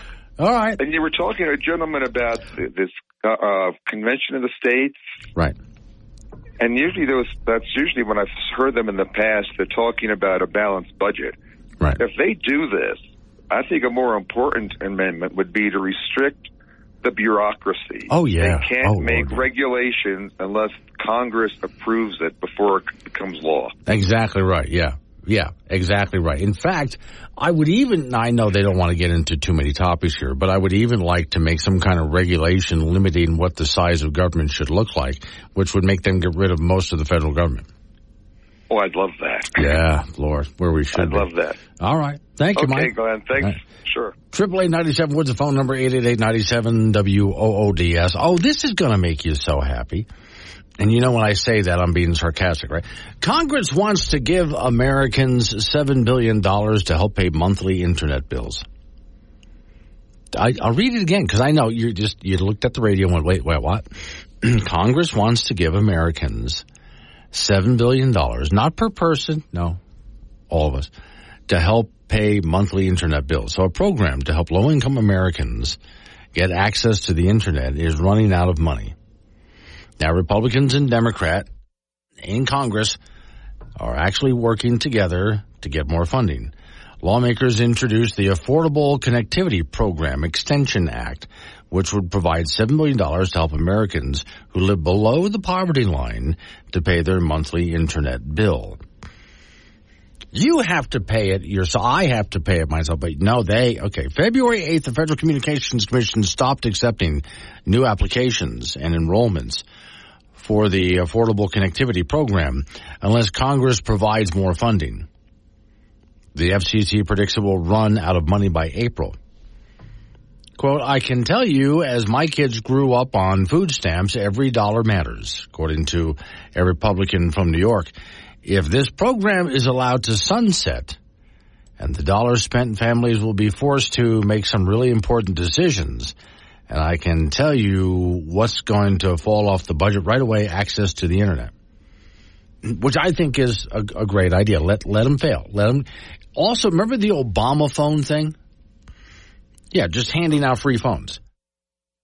That's still a thing. Let's cut that off too. People who want stuff like that, you want a cell phone? Okay, cool. Go earn the money to go get a cell phone. You want internet? I get it. Go earn the money to go get yourself internet. All right. In 2021, Congress passed the bipartisan infrastructure law, allowing 14.2 billion to the FCC. This funding enables eligible households to receive $30 monthly internet bill discount and a one-time $100 discount for purchasing a laptop or a desktop tablet, something like that. 22 million households have signed up for the program and lawmakers are warning there will be consequences without action to secure this funding. Again, I, as far as I'm concerned, shut the program down. If you're looking at me going, yeah, but you can't afford it, Glenn. You can't. Hey, I've in my life, I've been in a tough spot, and I decided it was not acceptable to be in that tough spot, so I got myself out of it. So, okay, quote: There will be moms and dads that are struggling with mental health and won't have access to mental health support because of the lack of internet service. You see how they're trying to sell this, right? There'll be kids who need the internet in order to educate, in order to improve their education. Do you really think that that's what they're using it for, by the way? To qualify, households must be below the 200% of the federal poverty level. A family will also be eligible if a member participates in another federal assistance program like SNAP, uh, Medicaid, federal housing assistance, and so on. According to one half of the beneficiaries are military families. Additionally, 4 million are senior citizens, 3 million are families with school age children who qualify. I don't believe all of their numbers here, honestly. There are, uh, quote, we are here to fight for equitable, they have to throw in buzzwords, equitable access to high speed broadband, which in 2024 is a basic necessity, said one Democrat from California. No, it's not. It's certainly as helpful as all hell, but is not a basic, that's not what a necessity is. The, in the age of virtual meetings, telehealth appointments, and online schoolwork, it has never been more important for Americans to have access to affordable high-speed internet, he said. The bill has at least 29 co-sponsors in the House and three in the Senate. Lawmakers ranging from, and it names all, Democrats to Republicans. Which is another one of those cases where I would say, okay, I would like to find out who those Republicans are. Their names are right here. And turn to their districts and say, okay, um, do you agree with this? Because this is what your representative is doing. I don't. I would like in the Senate, since this right now is happening in the Senate, I would like my senators to know that I would like you to vote against it because this is not the proper use of government. And I do understand there are people out there who will not have, and I want to get rid of the Obama phone too, who will not have those cell phones, who will not have the internet. And the answer to them is you can have those things, but you have to go get it. It is not the responsibility of the American people to provide for you. You are supposed to provide for yourself. So if you find yourself needing or wanting something, absolutely you can go get it. Go get it. Go get it. Get yourself out there and get to work and go get these things. It is not somebody else's responsibility. And by the way, just because someone's not doing well, if somebody is poor, they don't have to stay that way. The idea, well, they're chronically poor, they're always going to be poor. It doesn't have to be that way. Help them to get out of that so they can buy these things. 845. Wake Up Wyoming goes anywhere you do with the Wake Up Wyoming app. Free download for Apple and Android. This is K2 Radio.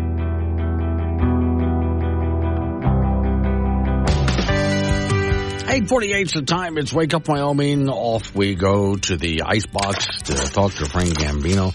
Frank, have you ever heard of Wyoming's Iron Riders? Wyoming's Iron Riders. Not iron.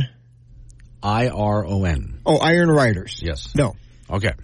So this was uh, during a time when we had, you know, the Buffalo Soldier here in Yeah, Wyoming, mhm. and the bicycle had been invented. Now, of course, bicycles back then lacked a few things like, Like tires? Yes. Uh, well, they they had more like wagon wheels and no brakes. And Who needs brakes when you're going downhill, right? and they didn't have like or the uphill. big rubber, you know, that we'd have now. Yeah. So it was rather hard.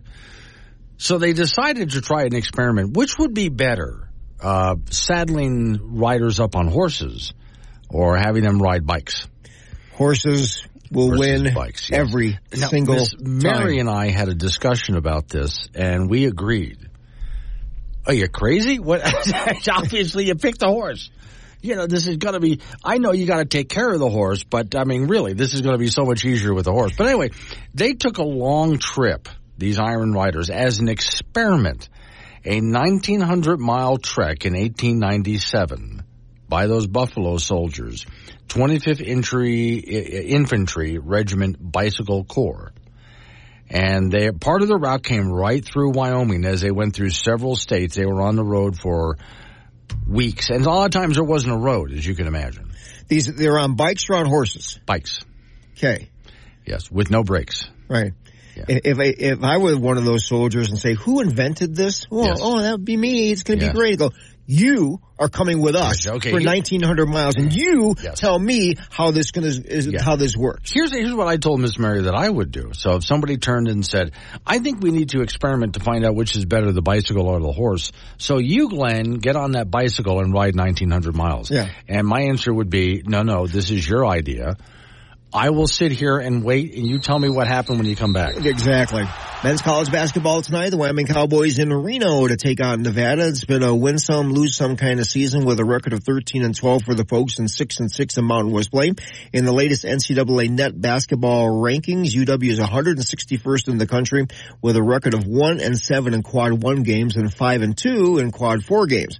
And folks uh, did beat Nevada earlier this season 98-93, but the Wolfpack are 20 and 5 and they're 7 and 5 in league play after their win over UNLV their last time out. That's a 9 p.m. start tonight from Reno. We'll have that for you on K2 Radio in Casper and KCTY in Laramie. Boys high school basketball from Friday. The top two teams in 4A squared off and second rated Laramie beat number one Cheyenne Central 71-63. So Laramie is 16 and 3 on the year and Central drops to 19 and 2. Cheyenne East beats Cheyenne South 61-41. East is 17 and 5 and South is 0 and 20. Thunder Basin downed Natrona 52-49. NC is 14 and 5 on the year and Kelly Walsh is 7 and 13 after a 46-38 loss to Cody. On Saturday, Buffalo beat Glenrock in 3A play 57-32. Glenrock is 6 and 9. In 1A, Kaycee over Hulett, on Saturday 60 to 34. Kaycee is 7 and 14 on the year and Midwest is 5 and 13 after a 78-29 victory over Arvada Clearmont. State High School Wrestling Tournament will start on Thursday in Casper at the Ford Center for the boys. Star Valley and Thunder Basin won regional titles in 4A. Green River and Rawlins won their regional tournaments in 3A while Moorcroft and Kemmerer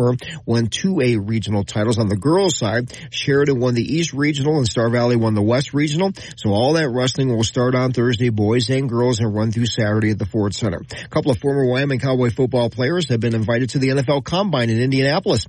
Laramie native offensive lineman Frank Crum is one of them. He started 48 games in his career on the O-line for the Pokes. It was the first team all Mountain West Conference selection. The other guy going to the Combine is linebacker Easton Gibbs. He's eighth the, on the all-time list for in the school for tackles with 362, and he was the first team all conference selection. The NFL Combine in Indy will be February the 29th through March the 3rd. And that's it. So when we take a look at bicyclers, you've seen them on the interstates. Uh, yeah. They're out there riding cross country and they're on a nice bike, which is made from very lightweight but incredibly strong metals.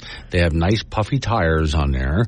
Right, and they have all sorts of gear to help them out. Yeah. Okay, and we still look at them, and they're on a paved road, and we still look at them and think, "Oh, you're those crazy." those Iron Riders didn't have a water bottle, did they? Well, the, they would probably or have a water bottle, but they also had their camping gear with them too. But Okay. again, these are big, heavy iron bikes with basically wagon wheels that didn't have any rubber on them at the time and no brakes. You know what? We'll, we'll, I'll make you a deal. We'll, hmm. we'll still, me and Mary will go on horseback, but you can ride the bike, but we'll give you tires. No, no. Here's here's what's going to happen. Uh, you go on horseback in front of me. I will tie the bike to your horses. and then we'll drag you the whole 1900 miles. And everything will be fine. All right. Thank you, Frank. Yeah, I got two horses in front of me pulling me. I'm going to be great, right? Going up on some local business we have to take care of. We're going to roll it. Oh, by the way, the iron story that I just told you about with the bicyclers, it is a true thing. And it's on the Wake Up Wyoming website this morning. If you have the Wake Up Wyoming app, which is free to download, and Miss Murray will alert it to you, or you can go look it up on the Wake Up Wyoming site at your convenience. All right. Rolling into news time and more open phones right after the weather report. Let's Wake Up Wyoming.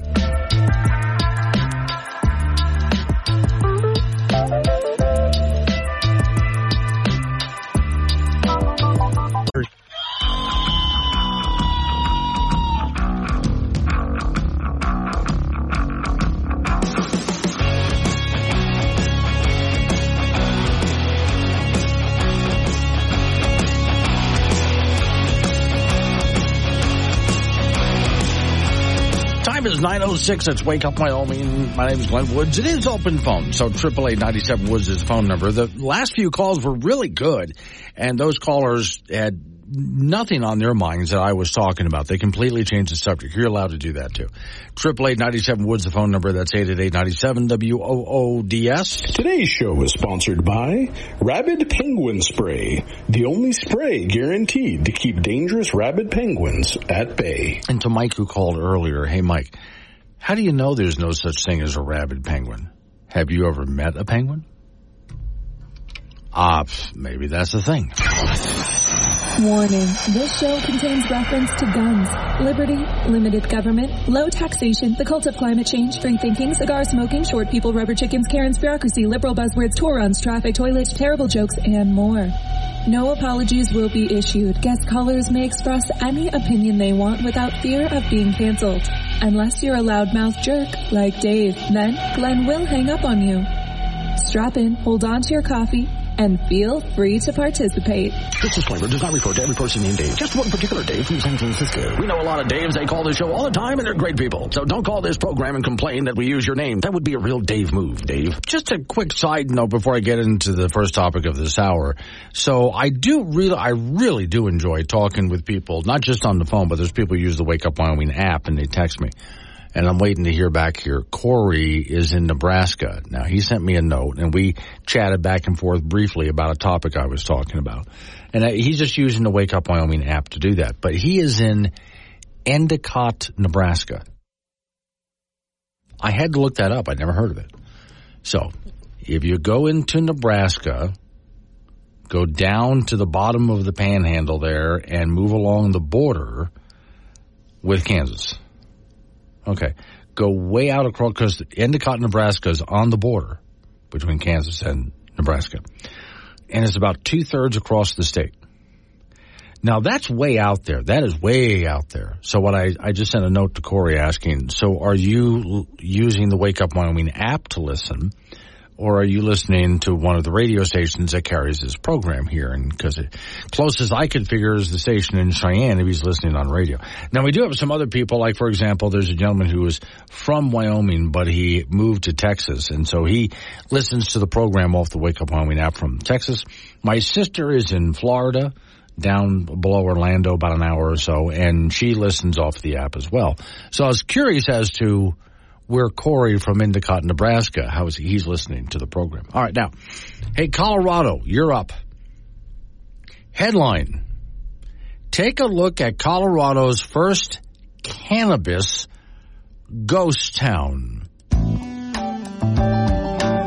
I got a thing for marijuana. Surrounds me like a sauna. When I get with you, I wanna tell the world how much I love ya. I'm a cannabis man. Got a joint in each of my hands. Mexican or Panama red. This true love will never end. Oh, how I love you. Marijuana, marijuana. Oh. All right, so let's head on down. This is one of our stations with Town Square Media called 99.9 The Point part of the Town Square Media Group. Uh, in and, and, they write the same kind of stories and so on just for their region of the country, right? So, see, Kelsey is uh, writing this story. Colorado is 10 years into the legalization of of marijuana, recreational marijuana. And I'm looking at it thinking, has it been 10 years already? Wow. And sales are booming across the state. In some cities like Denver, Colorado Springs, dispensaries are prevalent, as much as fast food restaurants, she writes. However, other cities have experienced a cannabis industry woe rather than success. Ordway, Colorado, never heard of it, for example, could be considered one of the state's first cannabis ghost towns. Under Amendment 64, Ordway began allowing commercial cannabis in 2016. So at its peak, the small southeastern town had about 56 active growing facilities. While it's a tiny city, I mean, more than a thousand residents once called Ordway home. So that's typical for some place like Wyoming. We, oh, a town of a thousand people? That's big around here. Just a few years ago, pot growing facilities were flourishing at the time sending their products to dispensaries across the country. The destination was a cannabis boomtown. If you wanted a cannabis, you went to that town. Unfortunately, Colorado saw a major decline in dispensary sales since pandemic restrictions ended. This resulted in the downfall of many businesses in the cannabis industry, along with the rest of the state. It took a huge toll on the town of Ordway. Now, before I read on, I would say there's something else to this as well. I would say that the part of the problem is Colorado started to regulate marijuana. I mean, yeah, it's you can smoke it, you can do the edibles and all that, but you have to do this uh, according to the rules and regulations and taxes and so on that come with it which makes it really expensive, which sent the industry back underground in large part. But anyway, reading on. So, okay. In 2023, marijuana licensing officials documented only 20 operating cultivations left in Ordway. Um, a majority of the buildings now sit vacant, abandoned, just like most of the town's homes.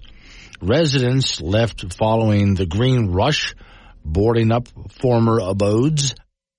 Many of these addresses don't even appear on Google Maps anymore. Hotel Ordway was built at the turn of the 20th century, and I'm looking at a picture of it. Nice looking old building. And was re, uh, remained standing for more than 125 years. If the walls of the historic establishment can talk, they surely have a lot to say. However, nowadays, there aren't many tourists coming into the town. Place is closed. When driving around town, tons of the field's former cultivation operators have become overgrown or just sit dried and dead. So they used to grow marijuana there, cultivate it, sell it. That's all just dried up. Hopefully life can flourish again someday in this tiny Colorado town. But for now, she writes, it's a cannabis ghost town. And I think I might just go ahead and send her a note and say, I think you got everything right in that story. You just left out that when Colorado started to overregulate and overtax, they sent a good portion of the industry just right back underground again, which is going to hurt towns like that. Okay, Corey from Nebraska sends me uh, today anyway, back to Nebraska later on. Oh, okay. I see. I see. So, Corey, you're not in Endicott, Nebraska right now? Let me see. I was seeing the last note here. I'm glad. The app. Oh, okay. The app. I'm in Amarillo, Texas. Okay. So Corey from Nebraska is listening on the app in Amarillo, Texas. And then back to Nebraska later on. Okay. So when you're in Nebraska, Corey, how do you listen to this radio program? Is it over the app? Or are you catching us on a radio station? Because there are some radio stations that carry this program, and man, they have some big powerhouse signals. So it wouldn't be surprising to me if, let's say, you were listening on KGAB, for example. Man, does that have a signal? If I manage to make it through this week, I would like my straight jacket to be black leather and my helmet to sparkle. Thank you. You asked for an expert. Uh, we didn't have the budget for that. Wake Up Wyoming with Glenn Woods. Weekdays 6 to 10 a.m. and 24-7 on the Wake Up Wyoming app. I'm so happy to be here. Yeah. I'm just happy to be here. Still I know the world's on fire, the situation's dire. A lot of work and courage gonna be required, but I'm just happy to be here. Okay, so Corey from Nebraska is telling me he can't pick up KGAB in Amarillo. I, I kind of figured that. However, when he's up in Nebraska there. So I guess what you're telling me, see, Corey lives way across the bottom portion of Nebraska as his home.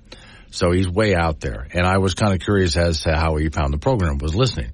He said, on the app, when I'm close to Cheyenne, I listen to KGAB. I'll try the radio sometimes. I pick up KGAB out of Omaha in Oklahoma. So again, KGAB and also K2 Radio, uh, which is out of Casper. So KGAB is out of Cheyenne, K2 is out of Casper. Those are two stations that really have powerhouse signals. So it doesn't surprise me that someone's way out there is listening to either of those stations. Especially in certain directions at night. Because there are signals allowed to expand in certain directions at night. So yeah, pretty impressive signals. But the rest of the time, yeah, I get it. It's over the Wake Up Wyoming app, like a lot of people do. Okay, thanks, Corey. I appreciate it. Nine twenty-two is the time. Triple eight ninety-seven Woods the phone number. So okay, once again, climate activists continue to get the numbers wrong. I'll explain. So put on your respirator and let's fix that generator. While we're out, we'll mend our fences too. See, I'm not afraid of dying, just got reasons for surviving. I want one more day in the apocalypse with you. Yeah, here we are in the last days in apocalypse and so on, or so they tell us. So, Uh, what I was talking earlier today about how coral reefs are being bleached and dying and so and they're not. I actually played some audio from scientists who have spent decades studying coral reefs around the world. And, you know, there are some that go through problems and there's others that are growing. Overall, they're doing fine. Health stock of fish contradicts climate alarmist predictions. Story says the oceans still very much a mystery to humankind, with a vast majority of it unexplored. This author writes early in my career, I wanted to make an in-depth study of how climate affected marine life. After all, many media reports claim that the oceans will become empty by 2048. That's another one of those predictions that never came true. By 2048, there won't be any more life in the oceans. We would have killed it all. So as a graduate research assistant, he said, I explored the adaptability of marine fish and invertebrates and et cetera, et cetera, and ocean temperatures and found that both are highly adaptable to changes in the water around them. Now, evidence emerging from scientific studies shows that marine life may be benefiting from warmer waters. Marine life is benefiting from warmer waters. Contrary to the hyperbole, he writes, climate reports and so on. There's no alarming increase of global sea surface temperatures. There is no alarming increase of global sea surface temperatures. Even if temperatures increase substantially, fishes are free to migrate to cooler waters or wherever they feel comfortable. Fish also have natural adaptive mechanisms. Since their initial emergence in Earth's waters, fish has developed ways to allow them to not only survive, but thrive in a variety of environments. This reminds me back in the early days of the Rush Limbaugh show, when there were climate activists who were trying to stop now, stop uh, over in western states like Washington state, cutting down trees because of the spotted owl. And they claimed that the spotted owl can only live in this certain kind of tree. That's the only place they make their nests. So you got to stop cutting down those trees. Then it was found, someone took a picture of a spotted owl that had made a nest in the K of a Kmart sign over the store. So there goes that. In addition, the story says, and this author and researcher writes, in addition, the genetic adaptability of fish is also on display in short term allows them to adapt to temperatures and other physical factors. When combined, these mechanisms act as significant protection against the ill effects of their physical environment. Despite this, it's not uncommon to see on the news fisheries crashing under the weight of the climate crisis. However, in real world data contradicts all of this. He writes, a 2016 scientific study assembled the largest of its kind database coupled to state-of-the-art biometric models for more than uh, 4,500 fisheries around the world. The studies found global fisheries will profit from an increase in marine species. The degree of this commercial success will depend on a, a range of measures, including ones that enable increased catches from individual communities. So in 2020, there was a record 214 million tons of production for both wild catches and, well, fisheries. State of World Fisheries Around the World 2022 report shows that production grew by 14%. Fishes are expected to become more affordable and accessible with prices decreasing in the coming years, according to people who are in that industry. As of 2017, around 65% of fish stocks were biologically sustainable. Oh, there's that word being used against them. An index of population of health is maximum sustainability yield, and it talks about the stocks and so on. So once again, once again, here they tell you, oh, the fish are going to die off because of all this warming. By this date, there's going to be no sea life left in the oceans, and the opposite of that is happening. We're losing our coral reefs. No, the coral reefs are growing. Just the opposite is happening, despite what you. If you actually listen to what this, and that was the scientist that I was reading from, actually listen to what the scientists say. It's not what the media or the politicians telling you. For those who missed it early this morning, Biden administration is funding research into edible bugs raised on landfill refuse. In other words, edible bugs raised in landfills so you can eat them.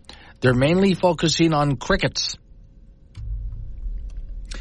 The United States Department of Agriculture is funding research into trash fried trick- crickets. Uh, yeah, because they, they consider regular meat to be unsustainable as protein. So they put about $130,000 in grants to support research into using municipal landfills to raise crickets, to harvest them for human consumption. And they want you to eat that for breakfast. Yum. Coming up on some local news that we have to take care of right after local news update on the weather forecast, and you and I get back into it again. Phones will be open. 888 Woods. That's 888 WOODS. You can talk about what I'm talking about, change the subject, however you want to do this. That's fine. I'll just kind of roll with the whole thing. Let's wake up Wyoming.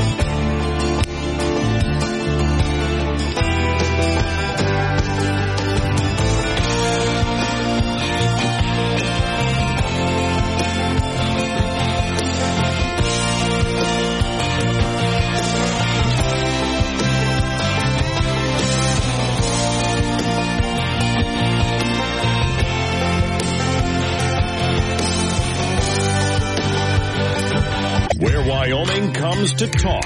This is Wake Up Wyoming with Glenn Woods on K2 Radio. Be part of the show at 888-97-WOODS.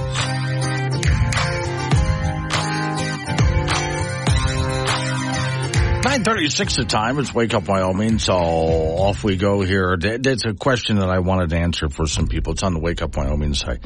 If you go to certain airports around Wyoming, the airport is listed as an international airport, right? For example, it, I did this for the story I was writing. Natrona County, Casper International Airport.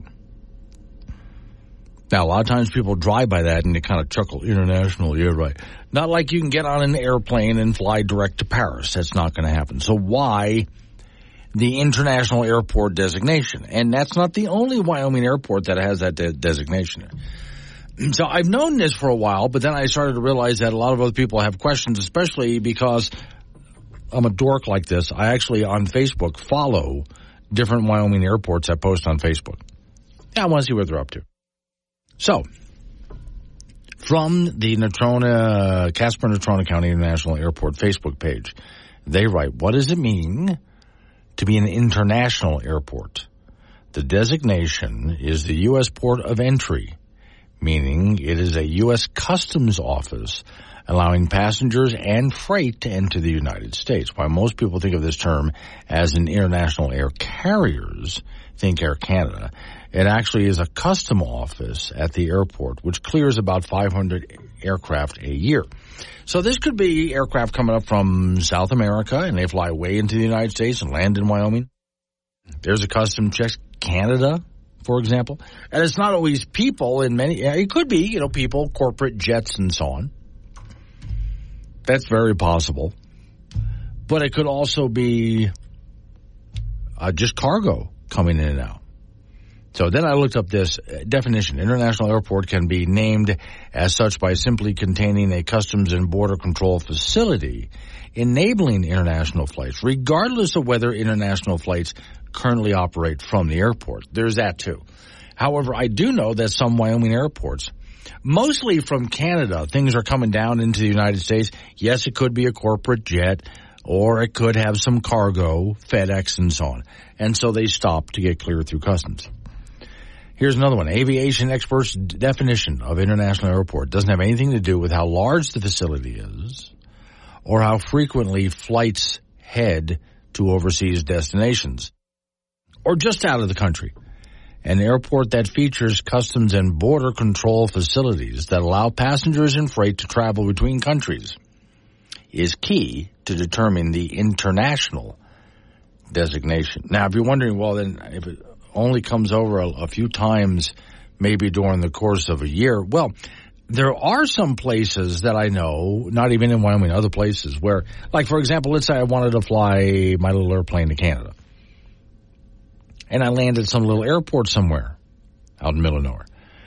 I have to stay in my airplane because I'm not allowed to step on Canadian soil until they clear me. That's the law. But I would have cleared it in advance. I would have made a reservation. And the customs person will be there to meet me. So before I fly over the border, I just let them know I intend to land at such and such an airport in Canada at such and such a time. Can I have a customs guy show up? Yes, they say. I will pay for this, by the way. They're going to make me pay for the customs guy. But anyway, so he makes, uh, he sets up an appointment to be there. Other than he has other work to do, but he will make that appointment. And I have to sit in the airplane and not move. I mean, well, I can talk to him and move, but I'm not allowed to get out until he clears me to get out. That's how that works. Now, uh, that's why if you go to an airport in Wyoming and you see international airport, sometimes things are coming up from the south, but in most cases, things are coming down from Canada to the north. Again, either corporate jets or cargo, and that's where they go to get cleared. However, however often that may happen. Ma'am, I pulled you over because you failed the signal on that last turn. I used my turn signal, I swear. Has this ever happened to you? Have you been ticketed for not using your turn signal, even though you have? Have you checked your blinker fluid lately? Well, how about you check your local auto parts dealer for OK Blinker Fluid, an indicator lamp lubricant. With OK Blinker Fluid, your turn signals will work bright and smooth. And while you're there, ask for other OK engine products. OK engine rotator splints, OK muffler bearings, OK piston turn springs to make sure your pistons turn smoothly. And OK hypertension headlight valves. OK products. For the person who knows nothing about their car, we have everything. OK Auto Products by Snake Oil. Whoa, whoa, whoa, radio, WOKE, broadcasting from Mom's basement until climate change floods it, which according to Greta Thunberg could be any day now, at which point we'll move up to the attic right between the TV antenna and that smelly steamer trunk.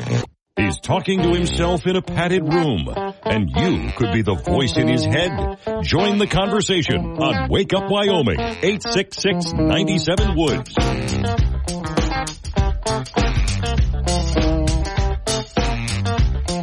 947 the time. Off we go to the icebox. Frank Gambino is waving by. Okay, Frank, uh, slight age check here for both of us, but I think we'll both get this one easily. All right, I'm ready. Okay, so we're going to go back to, as it says here, in TV Guide.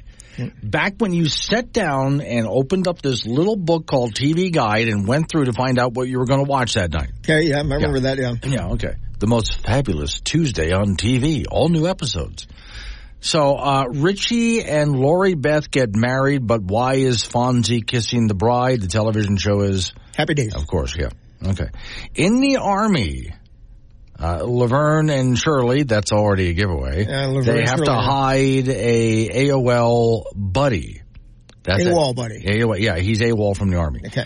Uh, now, this is between 7 p.m. and 7, uh, and 8 p.m. because that Laverne and Shirley started. Because they ran back to back, yeah. Yeah, right. So you would get done with the evening news, right? Because you had your local news for a half hour, which you were on, Frank. Yes, I was. Yes, yeah. And then a half hour of national news. And then they went back to the local news. yeah, and then the And then- sitcoms would the- start at 7. Yeah. Yeah, okay. Uh, let me see. Then, uh, let's see. To escape a jealous rival, Jack may have to go underground permanently. The show is, Um, Jack the Ripper. no, Three's Company. Oh. Yeah, okay. Now, you, Oh, uh, yeah. Okay, that, okay. I, I can forgive you that one because I only said Jack. If I had said the other two girls, Well, then that would have been easy, yeah, yeah. Henry's been fired. Will a call from the Oval Office get him his job back? Henry. Mm-hmm. Henry. Yeah. Henry. Okay. Now. Yeah. Too close for comfort. Oh. Which I never watched many episodes. I, of. I, wasn't I don't think I think I watched any Yeah, of it. okay. okay. Um, let me see. Oh, okay. This couple, I wouldn't say who, meet a high school fashion murderer who thinks Jennifer is dressed to kill. No clue. It's an action mystery show. It's still no clue. Hart to Hart. Oh, I've heard of that. Yeah, okay. I don't think I watched it very much. No, okay. I think I watched an episode or two, and that was about it after that, you know. But I do recognize all of those shows. Now, out of those shows, do you think any of them were worth a damn? Not really. Okay. Well, no, no, no, no, no. Ha- I think Happy Days Yeah. will actually go down in uh, American TV lore. Sure. Yeah. I was at the Smithsonian mag- uh, not magazine, but the museum in Washington. Right. Guess whose jacket is right oh, there? the Fonz, yeah. His jacket is right there, and it's in the same setting as Archie Bunker's chair. Exactly the right, yeah. Archie Bunker chair is right there, and the Fonz jacket right yeah. there. Now, is when you saw Archie Bunker's chair, is Edith's chair and the uh, little table in between? you know what? I or just- remember that. Okay. I know his chair is there. I, Yeah, I know okay. it. Um, that's a that, that's a good question. I might have to look that up That's because a I mean, good question. if you're gonna have Archie's chair there, you got to have the little You gotta table have in the middle you gotta have and an Edith's Edith's chair. chair. Yeah, yeah. There was a, and I thought this was really interesting how this guy did this. There's a guy on YouTube. I've only watched a few episodes of this, but I thought it was fascinating. He is an architect, so he took a look at the scene, uh, the the setting we always saw the house and all in the family. Yeah. If you could walk over to the staircase and turn around, what would you see? Besides the audience and the cameras, what would you see? So, as an architect, he got in there and drew what the house probably looked like. Oh, oh, oh, looking the other way. Yes, looking the other way. Yeah, yeah, from the Okay. other perspective. Yeah. Okay. And then he did the same thing. Now, this was a, a difficult one to do. For the Brady Bunch, he took a look at it and said, the Brady Bunch house is impossible. Because they had too many stairs. Yeah. Oh, there's all sorts of problems with what that looked like from the outside and the inside doesn't match a bit. It, it- it was never designed to, I think. All right, a men's college hoops tonight. The Wyoming Cowboys with a roadie at Nevada. Cowboys have been, uh, you know, up and down. They win some, you lose some. They're 13 and 12 overall, 6 and 6 in Mountain West play. In the latest NCAA net basketball rankings, UW is 161st in the country with a record of 1 and 7 in quad 1 games and 5 and 2 in quad 4 games. Now, the folks did beat Nevada earlier this year, 98-93, but the Wolfpack will come into tonight's game with a record of 20 and 5 and 7 and 5 in league play after a win over Nevada, Las Vegas their last time out. 9 p.m. tip-off tonight from Reno. We'll have that for you on K2 Radio in Casper and KCGY in Laramie. Boys high school basketball from Friday. The top two teams in 4A squared off. Second rated Laramie beat number one Cheyenne Central, 71-63. Laramie is 16 and 3 on the year and Central drops to 19 and 2. Cheyenne East a big winner over Cheyenne South, 61-41. East is 17 and 5 and South is yet to win a game this year after 20 tries. Thunder Basin downed Natrona 52-49. NC is 14 and 5 and Kelly Walsh is 7 and 13 on the year with after a 46-38 loss to Cody uh, back on Friday. Then on Saturday, Buffalo over Glenrock in 3A play 57-32. Glenrock is 6 and 9 and 1A play Kaycee over Hulett 60 to 34. So Kaycee is 7 and 14 on the year and Midwest beat Arvada Clearmont uh, 78-29. So the Oilers are 5 and 13. State High School Wrestling Tournament will start Thursday in Casper at the Ford Center for the boys. Star Valley and Thunder Basin won regional titles in Class 4A. Green River and Rawlins won their regional tournaments in 3A with Moorcroft and Winning 2A regional titles. On the girls side, Sheridan won the East Regional and Star Valley won the West. And that all starts on Thursday and runs through Saturday at the Ford Center. A couple of former Wyoming Cowboy football players have been have been invited to the NFL Combine that will be in Indianapolis starting on late, starting later this month. Laramie native and offensive lineman Frank Crum is one of them. He started 48 games in his career with the Cowboys on the O-line and was a first team all Mountain West conference selection. The other guy going to the combine is linebacker Easton Gibbs. He is eighth on the school's all-time list in tackles with 362. Also a first team all Mountain West conference selection. The NFL combine in Indianapolis, February the 29th through March the 3rd. That's it in sports. So, uh, when it came to watching TV, now you and I would be much younger at that time, the time period I was talking about. Did you get to have any say in the house? No, zero. Was- No, no, totally no. We, to we your watched, uh, uh, when I watched, it was whatever my father wanted to Yeah, watch. right, yeah, So, but, but he, he loved All in the Family, you know. Oh, yeah. We, we watched it all the time. Yeah. You, you, I don't think they could put that show on TV now. No, I, have you ever gone and watched a show? You loved it back then, but you go to watch it today and you think, what the hell was I You know what? I'd have to go back to the to TV guide actually to say, boy, that wasn't as good as I. Yeah. No, I, I found myself doing that actually quite often. I loved that show when I was a kid. Then I got older and watched it and went, the hell was I? Was I a moron? Yeah, What was I? like, I like Starsky and Hutch or oh, something. Oh. God, it was just yeah okay. But you know, we're supposed to get smarter as we go. we don't. Yeah, you're right. All right. See you tomorrow. Coming up on some local business we have to take care of on that hopeful note, that's Wake Up Wyoming.